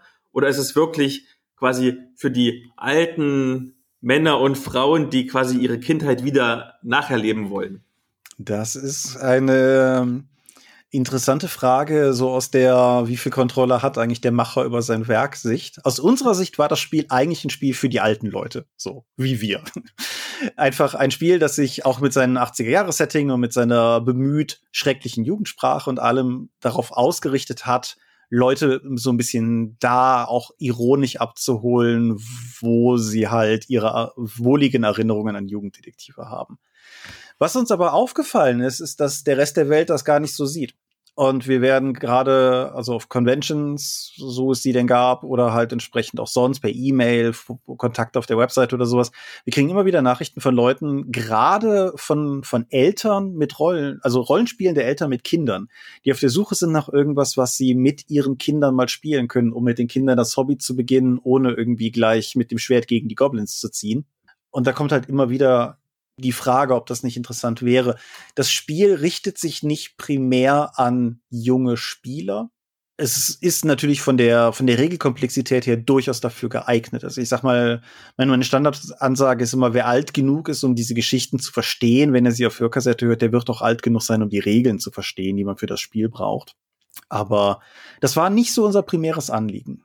Was mich noch ganz stark interessiert, das ist ja dann schon so ein bisschen, dass du, wenn du das spielst, an deinen Happy Place zurückgehst. Du hast ja gesagt, auch dass dieser Nostalgiefaktor in der Jugend oder in Kindheit, das war schon eine schönere Zeit als vielleicht jetzt das Erwachsenenleben. Und du hast ja zum Beispiel dafür mit, ihr Name ist Mensch, ein dezidiert hochpolitisches Abenteuer geschrieben, was sehr schwierige Themen auch aufgreift. Das können ja bestimmt manche so begreifen als es gibt ja immer so diese Tendenz irgendwie, mein Hobby hat nichts mit Politik zu tun. Das liest du auch manchmal irgendwie in Facebook-Gruppen oder so. Und da gehst du ja komplett kontra, auch gerade mit der sehr bewegenden Einleitung, die du zum Beispiel in diesem Abenteuer geschrieben hast. Ähm, Gab es da vielleicht irgendwie mal auch ein Feedback, dass die SpielerInnen gesagt haben, wir wollen jetzt nicht irgendwie so schwere Themen haben in unserem Happy Place? Hm, ganz viele Dinge, die du gerade gesagt hast, die ich aufgreifen möchte. Zum einen sollte ich das eben so gesagt haben. Ich würde nicht sagen, dass die Kindheit ein schönerer Zeitraum war. Ich, mein Gedanke ist eher so im Sinne eines unkomplizierteren Zeitraums. So, wenn, wenn halt die, die größte, das größte Drama in deinem Leben die Frage ist, ob du morgen genug Zeit hast, mit Lego zu spielen, ist es irgendwie schon anders, als wenn du irgendwann da sitzt und eine Steuererklärung machst. So. Das heißt nicht unbedingt, dass ich das Erwachsenensein nicht auch schön fände. Das, das ist ja eine Sache. Aber zu der, zu der eigentlichen Frage. Ihr Name ist Mensch ist natürlich ein, ein besonderes Abenteuer, das so ein bisschen rausfällt. Vielleicht um für die, für die Hörer das kurz ein bisschen zusammenzuräumen. Wir hatten uns wie lange ist denn das jetzt auch schon her? Drei Jahre bestimmt, hatten uns gefragt, ob man nicht irgendwie wie die Reichweite von der Dorp und von dem Spiel nicht auch nutzen können, um ein bisschen was Gutes zu tun. Und ich hatte eben schon gesagt, alles, was wir machen, ist kostenlos. Das gilt auch für Ihr Name ist Mensch, aber Ihr Name ist Mensch ist das einzige unserer PDF-Downloads auf Drive-Thru erschienen als Pay What You Want. Und unsere klare Ansage ist, dass wir alles, was wir mit dem Ding einnehmen, am Jahresende spenden an einen wohltätigen Zweck, den wir unsere Leser und Hörer entscheiden lassen aus einer Auswahl. Es gibt mittlerweile eine gedruckte Version, für die gilt das Gleiche. Da ist es allerdings der Gewinn, den wir spenden, nicht der Umsatz, weil Druck kostet halt Geld. So. Und die Thematik des Abenteuers ist halt eine, eine Flüchtlingsthematik. Und wie du schon sagtest, ich habe das ja auch im Vorwort geschrieben, ich, ich persönlich habe keinen Flüchtlingshintergrund, aber ich habe damals rund um Balkankriege durch, das sind halt Flüchtlingskinder bei uns hier in der Ecke gelandet und ich habe da so ein paar Sachen gesehen, die halt durchaus, ähm, die mich nicht verlassen haben, obwohl ich dann teilweise noch in der Grundschule war. Und meine Familie hat natürlich insofern einen Flüchtlingshintergrund, dass der Name Michalski verrät, dass wir jetzt vielleicht nicht so die ureiflerische Familie immer gewesen sind. So. Haben wir jemals irgendwie Feedback in die Richtung bekommen? Nee, eigentlich nicht tatsächlich. Also wir haben, wir haben Zuspruch bekommen. Auch beispielsweise Jakob, unser, unser toller Coverzeichner, der normalerweise halt von uns auch Geld kriegt für die Cover, die er zeichnet, hat sich damals halt dann auch, als er gehört hat, dass wir das Ding machen, wir hatten da gar nicht mit kalkuliert, hat sich halt gemeldet und gesagt, hier, wenn, wenn wir wollten, würde er uns da auch noch ein Cover kostenlos beisteuern, einfach weil er die Aktion auch so gut fand. Und in dem Sinne haben wir viel Zuspruch bekommen und auch immer mal wieder so eine vereinzelte Mail. Aber nee, wir haben keine Kritik in die Richtung bekommen. Trotzdem ist Ihr Name ist Mensch ja so ein kleiner Sonderfall. Magst du vielleicht mal bei den anderen Produkten, die es gibt, gerade bei den anderen Abenteuern, mal kurz so sagen, was so die Bandbreite ist, was es vielleicht für Abenteuer gibt und was da so drin steht? Mm, ja, also das Grundregelwerk enthält zwei Abenteuer. Das eine ist ein sehr bodenständiger Fall, die Diebe im Gymnasium. Das ist, das ist so straight, wie es wird. Aber das ist genau dafür gedacht, dass es halt auch für Leute, die vielleicht auch noch nicht so viel Erfahrung mit Detektivrollenspiel haben oder sowas, ein relativ sanfter Einstieg ist. Dann ist da ein äh, Abenteuer mit starkem Wolpertinger-Bezug im Grundbuch drin. Das ist von meinem guten Kumpel Matthias geschrieben. Das ist ein wirres Gerät, das definitiv, sagen wir mal, eher für Leute gedacht ist, die, die so ein bisschen Herausforderungen suchen oder so. Und darüber hinaus haben wir halt, sind wir halt immer noch dabei, Abenteuerbände zu veröffentlichen. Der erste davon, der, der schon raus ist, ist Geistergauner und Halunken. Geistergauner und Halunken hat zwar dieses im Titel durchklingende Spukthema so ein bisschen drin, aber auch nicht in allen Abenteuern. Aber es gibt beispielsweise ein ein Abenteuer mit Geisterpiraten. Das ist so ein bisschen an eine Geisterzuggeschichte der fünf Freunde angelegt, aber halt auch dann letztendlich was eigenes. Und das, sagen wir, extremste, was so in diese Richtung geht, in dem, in dem Band, ist ein Abenteuer, das uns von dem äh, Jiba ist sein, sein Online-Nick, meine ich, dem Christoph Lauer, zur Verfügung gestellt worden. Und das ist, das ist sehr Scooby-Doo tatsächlich. Also so bis, bis hin zu der Tatsache, dass da hinten auch noch eine Beispiel-Charaktergruppe drin ist, die sehr, sehr ähm, offensichtlich Scooby-Doo ist. Und andere Abenteuer da drin sind halt wiederum eher klassische Detektivgeschichten. So ist es etwas gestohlen worden. Warum ist es gestohlen worden? Ging es nur um den Wert? Nein, es hat ein hintergründiges Geheimnis. Und wenn wir das lösen, finden wir raus, wer der Täter ist. So in dem Sinne. das, was wir hoffentlich, hoffentlich, hoffentlich endlich dieses Jahr veröffentlichen werden, ist allzeit bereit. Ein Abenteuerband, an dem wir uns seit Jahren die Zähne ausbeißen, der als Idee hat, einen, einen Jahreslauf abzudecken. Wir haben ja auch diese ganze Schulthematik da natürlich drin und der beginnt am Ende der Sommerferien, wenn die Schule wieder anfängt und endet in einem Ferienlager während der nächsten Sommerferien und geht halt einmal durch die Jahreszeiten durch und hat dann insgesamt eher klassische Detektivfälle drin, aber halt, wie gesagt, gerade durch diese, diese Jahreszeitenthematik. Es gibt einen gestohlenen Deko-Weihnachtsmann, das ist ein Abenteuer von mir. Es gibt ein, ein Abenteuer, das sich mit dem ganzen Frühlings- und Frühlingsgefühle-Thema befasst. Das ist ein Beitrag vom Ralf Sandfuchs, den er uns zur Verfügung gestellt hat. Und wie gesagt, am Ende dieses, dieses große Ferienlager-Finale. Und wenn wir das Ding dann irgendwann mal zur Türe raus haben, wann auch immer das sein wird, hoffentlich, wie gesagt, dieses Jahr haben wir noch frisch, fromm, fröhlich, frei in Arbeit. Das wird tatsächlich ein sehr sehr allgemeiner Ab Abenteuerband, einfach mit, mit Szenarien quer durch, durch alle möglichen Richtungen. Aber da, da reden wir dann von nächstes Jahr. Da möchte ich mich jetzt noch nicht zu weit aus dem Fenster lehnen, außer dass der Dominik Ladek für uns auf jeden Fall ein Abenteuer geschrieben hat und ich an dieser Stelle einfach mal öffentlich wirksam sagen kann, danke Dominik, es tut mir super leid, dass das alles so ewig bei uns dauert, aber das ist halt ein, ein Feierabend- und Wochenendprojekt alles. Deshalb so ist es nun mal. Aber das ist so der grobe Rundumschlag. Und ja, wie gesagt, dann natürlich ihr Name ist Mensch als etwas aus dem Rahmen fallendes, etwas politischeres Abenteuer. Und wie spiele ich denn so ein Abenteuer? Also die Figuren können nicht sterben. Mhm. Gibt es jetzt noch andere Besonderheiten zum Beispiel? Es, es kommt natürlich viel durch die Rolle der Kinder. Jugenddetektive, da kommen wir wieder auf die TKKG-Hörerfahrung zurück. Jugenddetektive bewegen sich hier in einem etwas seltsamen Spektrum, weil sie im Prinzip Fälle bearbeiten, die ein bisschen zu drastisch sind für ihr Alter oder auch sehr zu drastisch sind für ihr Alter. Und das mit einer gewissen Toleranz seitens der Erwachsenen erfolgt. Also die normale Reaktion wäre ja zu merken, oho, mein Sohn forscht irgendwelchen Drogenschmugglern hinterher, dann sperre ich den jetzt mal in sein Zimmer, bis die gefasst sind, bevor der was Dummes tut das ist ja in, der, in dem ganzen Jugenddetektiv-Kosmos gar nicht so der Fall. Eltern sind ja tatsächlich auch eher so ein, so ein nachrangiges Thema. Aber man kann das natürlich trotzdem nutzen, um die Fälle in allen Varianten interessant zu machen, wo es sich gerade anbietet. Wird der reiche Juwelier im Nobelviertel diesen Halbstarken wirklich offenbaren, dass bei ihm eingebrochen worden ist? Oder muss man da vielleicht irgendwie mit ein bisschen mehr Finesse rangehen? Und irgendwie, wenn es dann doch mal irgendwie ein zwielichtiges Viertel ist, oder vielleicht müssen die ganz, vielleicht, vielleicht gibt es einen wichtigen Hinweis in einer Kneipe. Aber dadurch, dass die Jugenddetektive so jung sind, ich meine, gut, es sind die 80er Jahre und wahrscheinlich kräht keiner danach, wenn sie in die Kneipe gehen. Aber grundsätzlich ist das vielleicht auch ein Hindernis, das überwunden werden muss. Und ganz banal sowas wie, wird langsam dunkel, ich muss nach Hause, sonst schimpfen meine Eltern. Das schafft natürlich immer so eine, so eine gewisse eigene Dynamik, die da noch mit rein, reingeht. Und wir haben das auch regelmechanisch in verschiedenen Aspekten so ein bisschen, bisschen abgedeckt. Also zum einen gibt es Bandenpunkte, das ist einfach ein, ein Neuwürfelmechanismus mehr oder weniger oder ein Ausgleichsmechanismus, wenn Proben nicht gelungen sind. Aber die Bandenpunkte sind als Ressource bewusst so angelegt, dass es ein Pool ist, auf den alle Spieler zugreifen können, weil das etwas ist, was die Gruppe verbindet und gemeinsam hat. Und dementsprechend äh, hoffen wir, dass das vielleicht auch so ein bisschen noch so ein, so ein den Wir-Gedanken transportiert. Und neu jetzt in der dritten Edition ist der gute Ruf, den Charaktere erlangen können, der halt genau hilft, um bei Erwachsenen auch so ein bisschen zu kontern, weil vielleicht, vielleicht haben sie sich irgendwann diesen, das sind die, diese Jugenddetektive, die den Fall gelöst haben, Ruf erarbeitet. Und da kommt dann auch wieder so ein bisschen dieses, dieses hoffentlich ironisch verstandene Spießbürger-Ideal mit rein, weil das sind dann halt, das sind offensichtlich brave Kinder, denen kann man auch mal entsprechend ein bisschen entgegenkommen oder so. Und ja, so, so ungefähr würde ich sagen.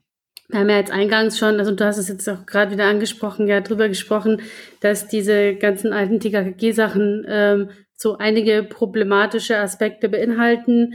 Ähm, ihr seid da ja auch in dem Regelwerk ein bisschen drauf eingegangen, also auch recht konkret.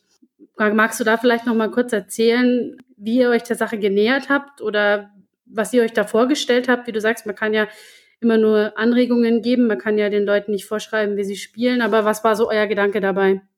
Also wenn ich ganz ehrlich bin, bei den bei der ersten Edition war da überhaupt kein Gedanke. Natürlich fanden wir das schon irgendwie alles irgendwie befremdlich genug, um es lustig zu finden, aber da, da muss ich halt auch einfach noch mal drauf zeigen, das waren halt, war halt Mitte der 2000er. Da war viel Bewusstsein auch einfach noch nicht so gegeben wie heute.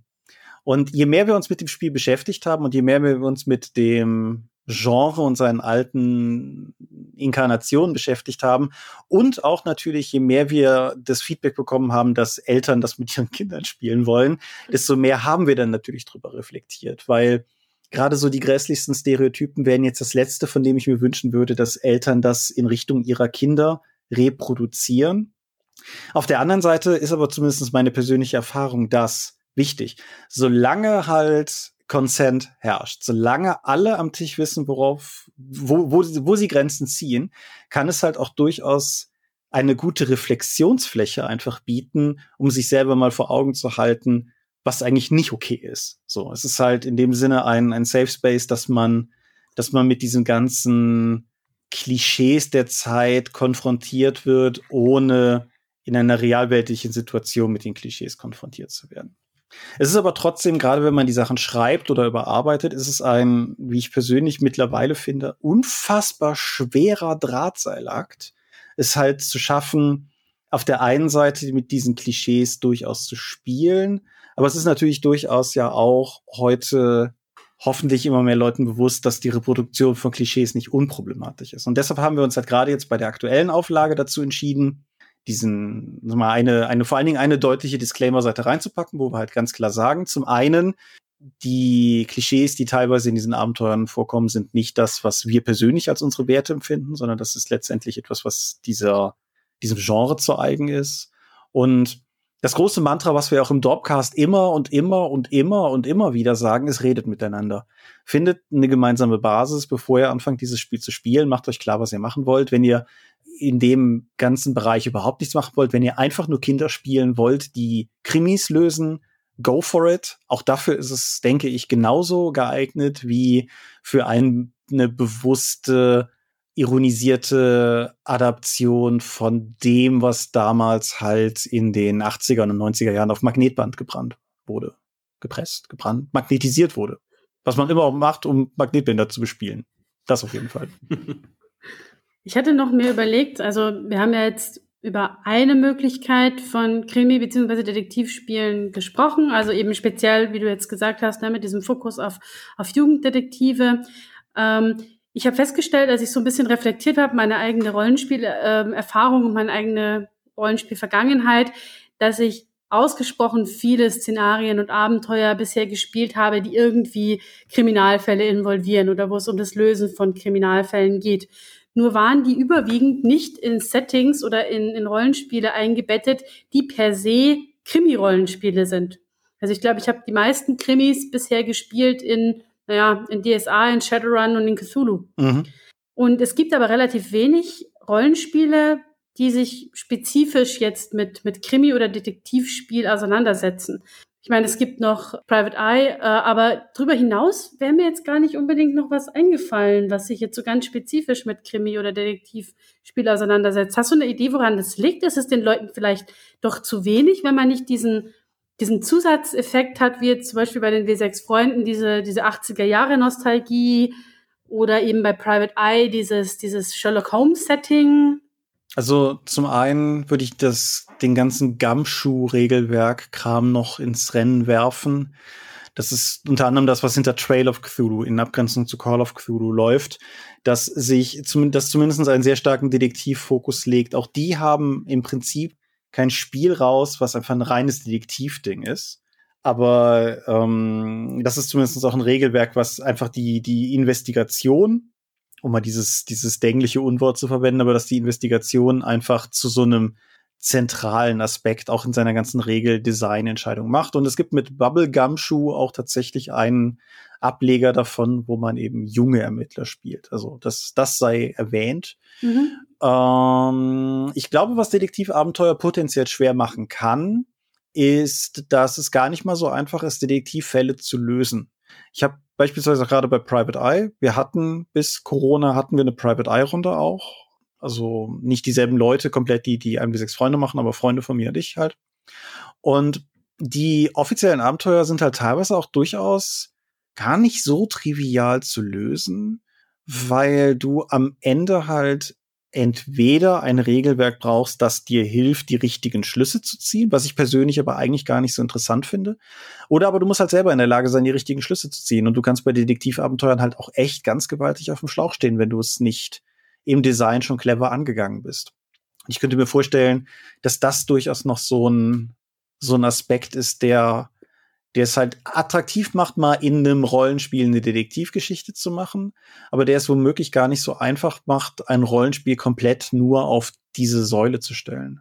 Ja, das, das kann ich mir auch gut vorstellen. Also das war auch noch so eine Sache, die ich mir überlegt hatte, dass es ja da auch unterschiedliche, wie du sagst, Designentscheidungen gibt. Ja, also löse ich so einen Fall über Würfelwürfel zum Beispiel. Also wenn wir DSA nehmen, ja, da würfelt man dann auf, keine Ahnung, äh, die entsprechenden Fertigkeiten, um damit dann zu verstehen, dass die Leiche irgendwie bestimmte Absonderlichkeiten aufweist, die einem vielleicht so nicht aufgefallen wären? Oder erwartet man, dass die SpielerInnen von sich aus irgendwie hingehen und sich damit beschäftigen? Oder stellt man Material zur Verfügung, damit die Leute sich damit beschäftigen können? Wir haben vorhin, also Philipp hat vorhin so ein Detektivspiel vorgestellt, wo man eben auch einen Fall löst, ohne jetzt Rollenspiel zu sein wo es eben auch darum geht, man hat ganz viel Material und muss da irgendwie daraus Schlüsse ziehen und ableiten.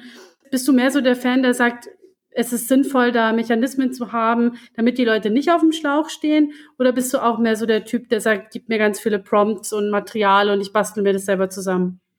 Ich finde, verschiedene Aspekte sind wichtig. Ich hatte das eben schon mal so nebenbei gesagt, aber ich finde halt, also ich persönlich finde auf jeden Fall wichtig, dass sich Hinweise nicht potenziell hinter gescheiterten Würfelwürfen verstecken müssen also ich, das liegt vielleicht auch einfach daran, dass ich notorisch schlecht würfel. Also ich weiß, statistisch gesehen ist das alles ausgeglichen, aber gefühlt schaffe ich halt nie eine relevante Probe.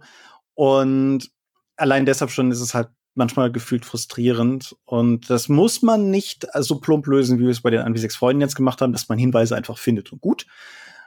Das eben erwähnte Trail of Cthulhu beziehungsweise Gumshoe ermöglicht es dir beispielsweise Punkte aus einem aus einem Punktekontingent auszugeben, um bestimmte Hinweise halt zu kriegen. Das ist natürlich auch eine elegante Lösung, die den Zufallsfaktor rausnimmt. Und das ist halt so eine, so eine Herangehensweise. Ich bin persönlich gar nicht so ein großer Fan von Dinge komplett durch Würfeln lösen. Das gilt zum Beispiel auch für Rätsel im Rollenspiel. Das ist so ein, so ein Schisma, was wir im Dopcast manchmal thematisieren, weil Michael halt eine, eine sehr harte Trennung zwischen den Fähigkeiten des Charakters und den Fähigkeiten des Spielers bevorzugt und es halt doof findet, wenn sein kluger Charakter ein Rätsel nicht löst, weil er nicht draufkommt oder so. Ich will halt selber rätseln und ich möchte halt auch bei einem Krimifall selber nachher die Hinweise zusammenstellen.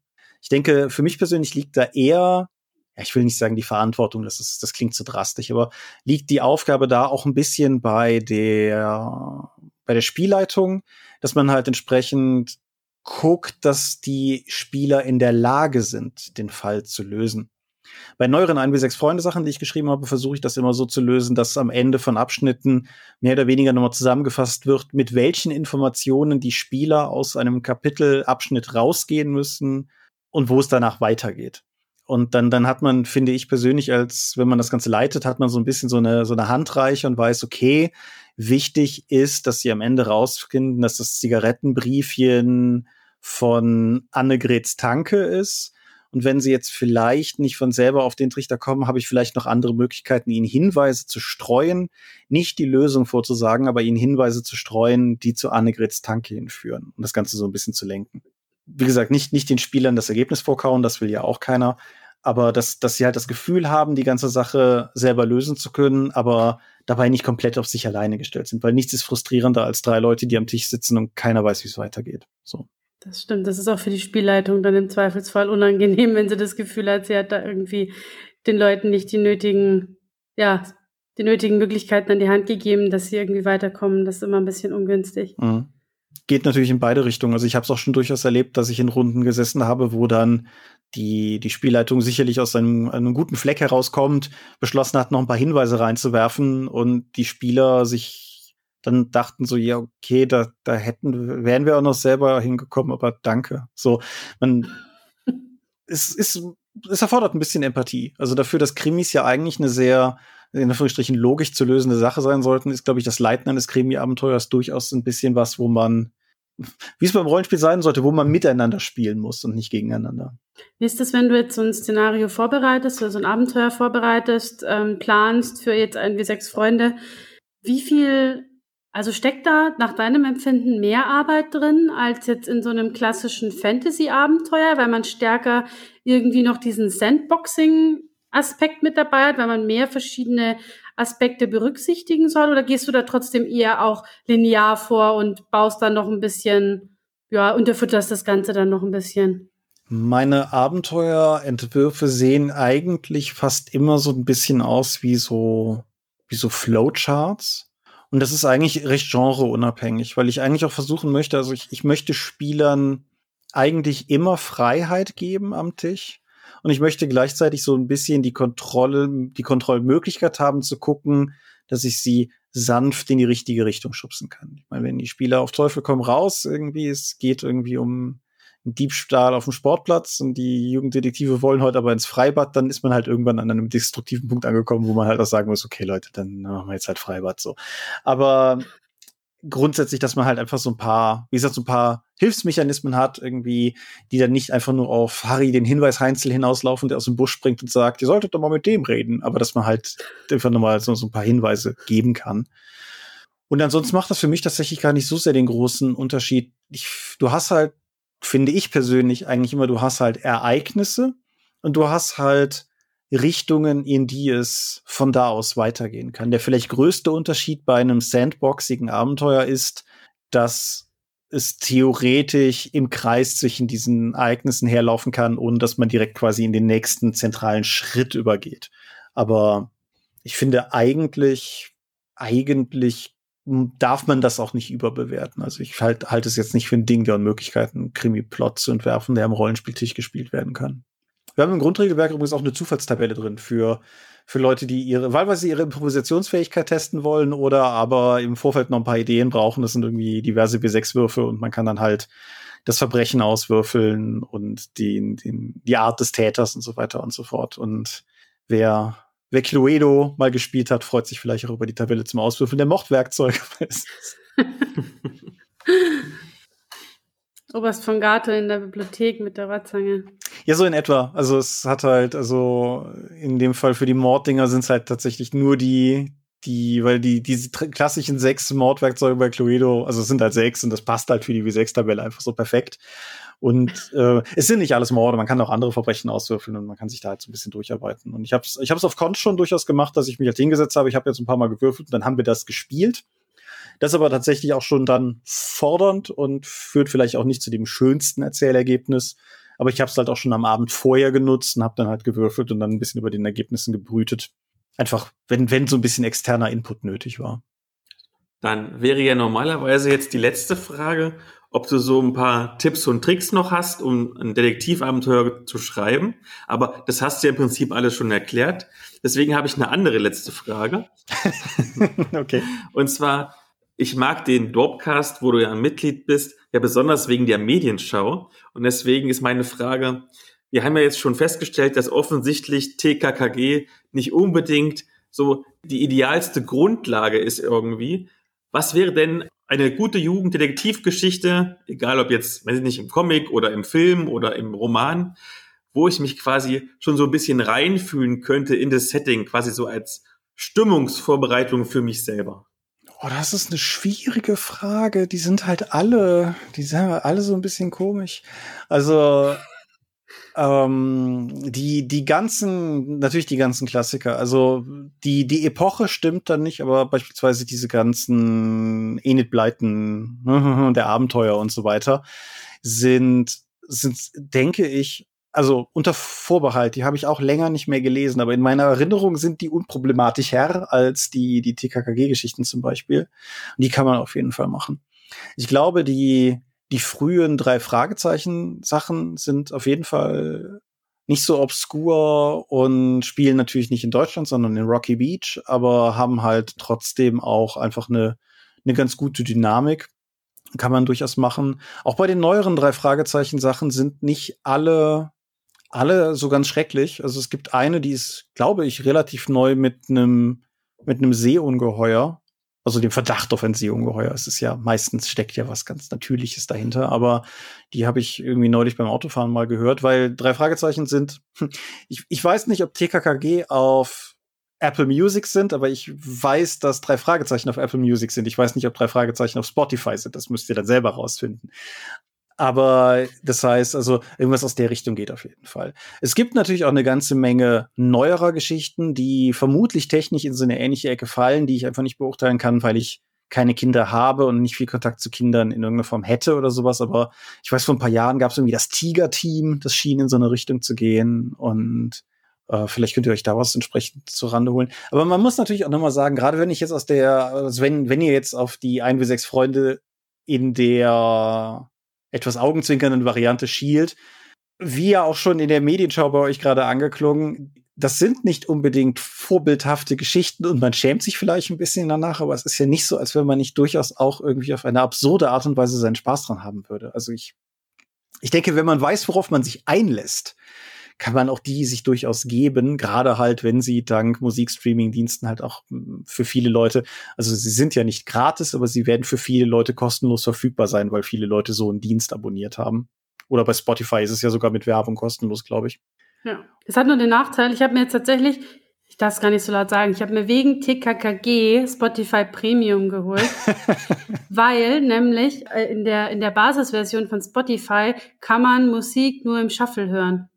Oh Gott. Und Hörbücher, im, also Hörspiele im Shuffle hören ist natürlich ein bisschen, also ich glaube, es ist nur am Handy das Problem. Am Computer ging's noch, aber am Handy ging's nicht. Und wenn ich das gehört habe, dann irgendwie beim Spazierengehen oder so. Deswegen kostet mich TKKG jetzt echt sage und schreibe 10 Euro im Monat. Das ist ein bisschen traurig.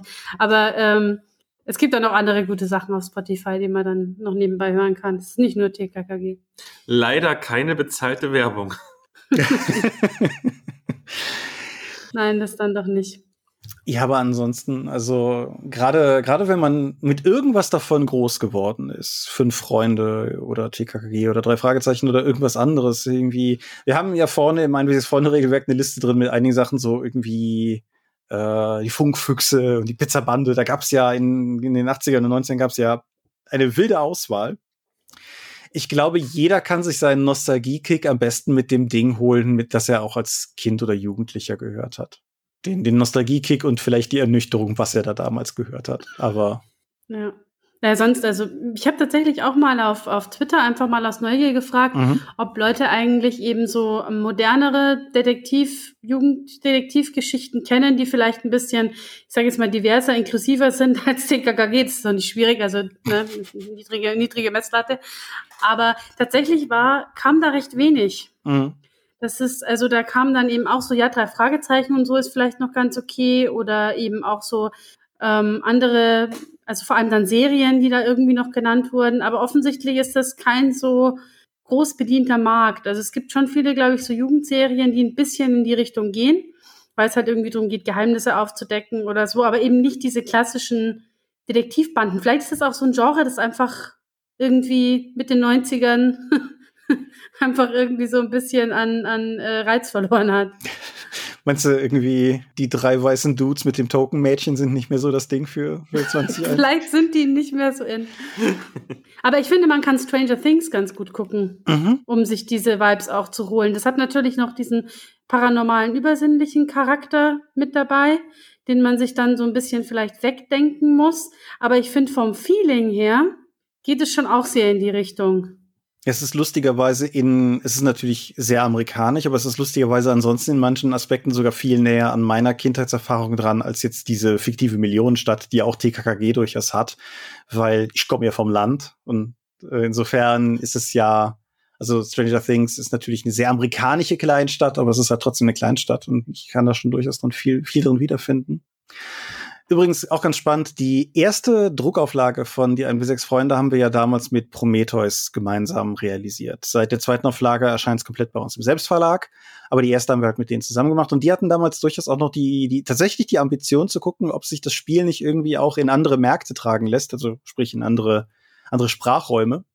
Und wir haben sehr schnell knallhart gemerkt, dass das auch obwohl die drei Fragezeichen ursprünglich ein amerikanisches Ding sind, obwohl die fünf Freunde natürlich ein englisches Ding sind, das ist ein total deutsches Thema, so Jugenddetektive, gerade Jugenddetektiv-Hörspiele.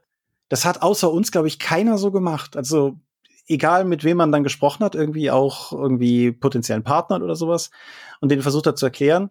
Das erste, was war halt, war halt immer so, ach so, wie Scooby-Doo? So, ja, schon, aber halt ohne diesen übernatürlichen Aspekt. Ich meine, Scooby-Doo ist bis auf einige neuere Inkarnationen ja in der Regel auch so, dass es dann am Ende der Hausmeister unter drei Masken war. Aber das ist halt trotzdem noch was anderes, finde ich, als diese, diese Nische, die diese klassischen deutschen Jugenddetektiv-Hörspiele beackern. Ja, und TKKG ist ja wirklich, also viel deutscher geht's ja gar nicht. Also die bedienen ja wirklich alle, alle Klischees, die man sich irgendwie von deutschen Medienmachern äh, irgendwie wünschen kann. Ja, wünschen kann ist ein großer Wort, großes Wort. Aber das stimmt. Und auch die drei Fragezeichen, die natürlich in Rocky Beach spielen und die ihren Anfang irgendwie auch im englischsprachigen Raum hatten, sind ja heutzutage vor allen Dingen ein deutsches Ding. Und das ist sowieso eine interessante Frage. Ich bin mir gar nicht sicher, wie die, wie die, die Nutzerverteilung quasi ist von den neuen Sachen, die bei beiden Reihen erscheinen, jetzt zwischen Leuten in unserem Alter und echten, genuinen Kindern und Jugendlichen, die das hören. Weil ich könnte mir vorstellen, ich meine, es sind ja immer noch dieselben Sprecher wie damals, die sind also auch alle so alt wie wir. Und es ist, ich könnte mir vorstellen, dass da halt viele Leute auch einfach durchaus immer noch zuschlagen und das kaufen und hören und so, aber halt, halt mehr so wie wir und weniger tatsächlich jetzt, weil sie die ursprüngliche Zielgruppe sind. Ich weiß es nicht. Das kann ich mir aber auch gut vorstellen. Ich glaube auch die meisten, die das hören, sind tatsächlich irgendwie so Leute unserer Generation plus, die das dann also vielleicht ist es auch besser so, weil wir ja schon festgestellt haben, für Jugendliche ist es vielleicht nicht unbedingt die, also es sind nicht unbedingt die besten Werte und ähm, Vorstellungen, die da transportiert werden. Ja. Ähm, bei den Erwachsenen kann man ja darauf hoffen, dass sie das irgendwie ironisch hören. Ja, in, in dem Sinne übrigens auch tatsächlich ganz ehrlich gemeint, wenn, wenn ihr oder auch ihr Hörer da draußen irgendwie bei den 1 bis 6 Freunden drüber guckt und dann irgendwas vorbeikommt, wo ihr euch denkt, hui, das ist aber selbst für ironisch ein bisschen schwierig, so, dann, dann haut mir immer eine Mail rüber. Das ist, wir, wir, wir wissen, das ist ein Prozess und das ist halt durchaus auch, also unser persönliches Bewusstsein für die, für die Grenzwertigkeit vieler Dinge wächst halt immer noch weiter an und wie gesagt, wir, wir sind da auch gewillt zu hören, wie ich eben schon sagte, es ist, es ist schwierig mit den Tropes zu spielen und insofern bin ich da, habe ich immer ein offenes Ohr für Leute, die sich vielleicht an irgendwas anstoßen oder so. Das ist doch ein schönes Schlusswort. Ganz genau. Magst du ganz spontan noch für uns einen kleinen Sermon sagen, wo du dich verabschiedest von den HörerInnen? Weil du machst es bei euch im Dopecast immer so schön. Ja, das kann ich gerne tun. Ich weiß nicht, ob ich die relevanten Informationen habe, aber ich, ähm, also ihr seid auf jeden Fall der nerdige und niveauvolle Trash Talk. Jo. Und es gibt euch online unter, da mussten wir jetzt helfen. Nutzgegenstefan.de oder so eine ganz komische Adresse, die man sich nicht merken kann. Genau, und es gibt euch, es gibt euch in sozialen Medien, an, weitgehend anders als mich mittlerweile. Und da kann man sich sicherlich auch mit euch in Verbindung setzen und austauschen. Und mich, wie gesagt, gibt es nicht in sozialen Medien, aber mich gibt es über die Dorp auf jeden Fall, die-dorp.de oder über meine private Website, thomas-michalski.de. Da, da kann man entsprechend reinhören, kontaktieren und so weiter. Und ja, ich weiß nicht, ob ihr noch Dinge habt. Wie gesagt, ich bin so, das war so ein Überfall. Was sag ich denn noch bei euch? Ihr seid, ihr seid sehr engagiert und fleißig. Das finde ich auf jeden Fall cool. Vielen Dank, weil ich es immer wieder vergesse. Gut, dass du mich diesmal darauf hingewiesen hast oder so angeteasert hast, dass ich noch irgendwas sagen soll. Gebt doch einfach mal ein paar Kommentare ab und vielleicht sogar fünf Sterne bei iTunes und einen Kommentar, weil das bringt uns weiter nach oben. Und wir sind ja bekanntermaßen jetzt schon mal in Deutschland und auch in der Schweiz auf Platz 5 der Hobbycharts gewesen und wir wollen vielleicht sogar auf Platz 1. Also bitte Kommentar und 5 Sterne. Das wäre cool. Ähm, und äh, wenn ihr Fragen habt, also so für unsere Ask Me Anything Kategorie oder so, haut raus, äh, schickt die mir, schickt die Philipp, postet die auf meiner Website oder auf äh, Podigy oder wo auch immer ihr den Podcast hört. Wir sind immer sehr gespannt. Und dann sagen wir vielen, vielen Dank an den Thomas, dass du da warst. Genau, vielen, vielen Dank.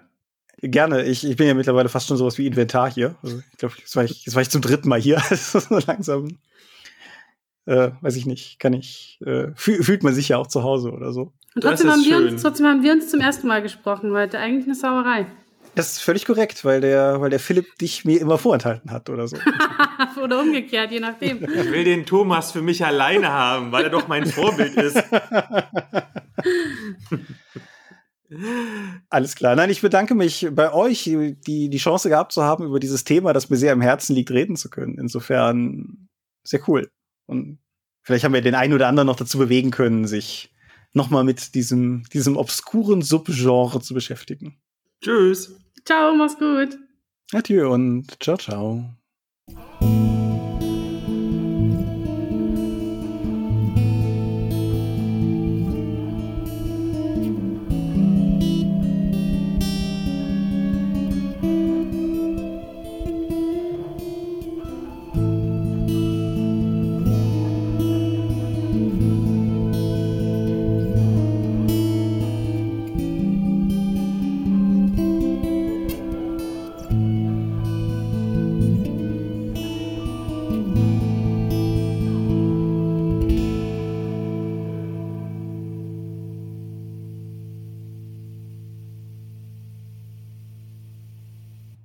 Sie schon gesehen, als ich mich abgesprochen habe mit dem Namen vergessen, verdammt. Wie heißt er denn? Wie heißt er denn? Das ist wie ein Outtake, ich sehe schon. Mit dem, mit dem, mit dem, mit dem Markus, okay. Um eine Bewohnerin des Altenheims, die Silberbirke, und die ist gestorben.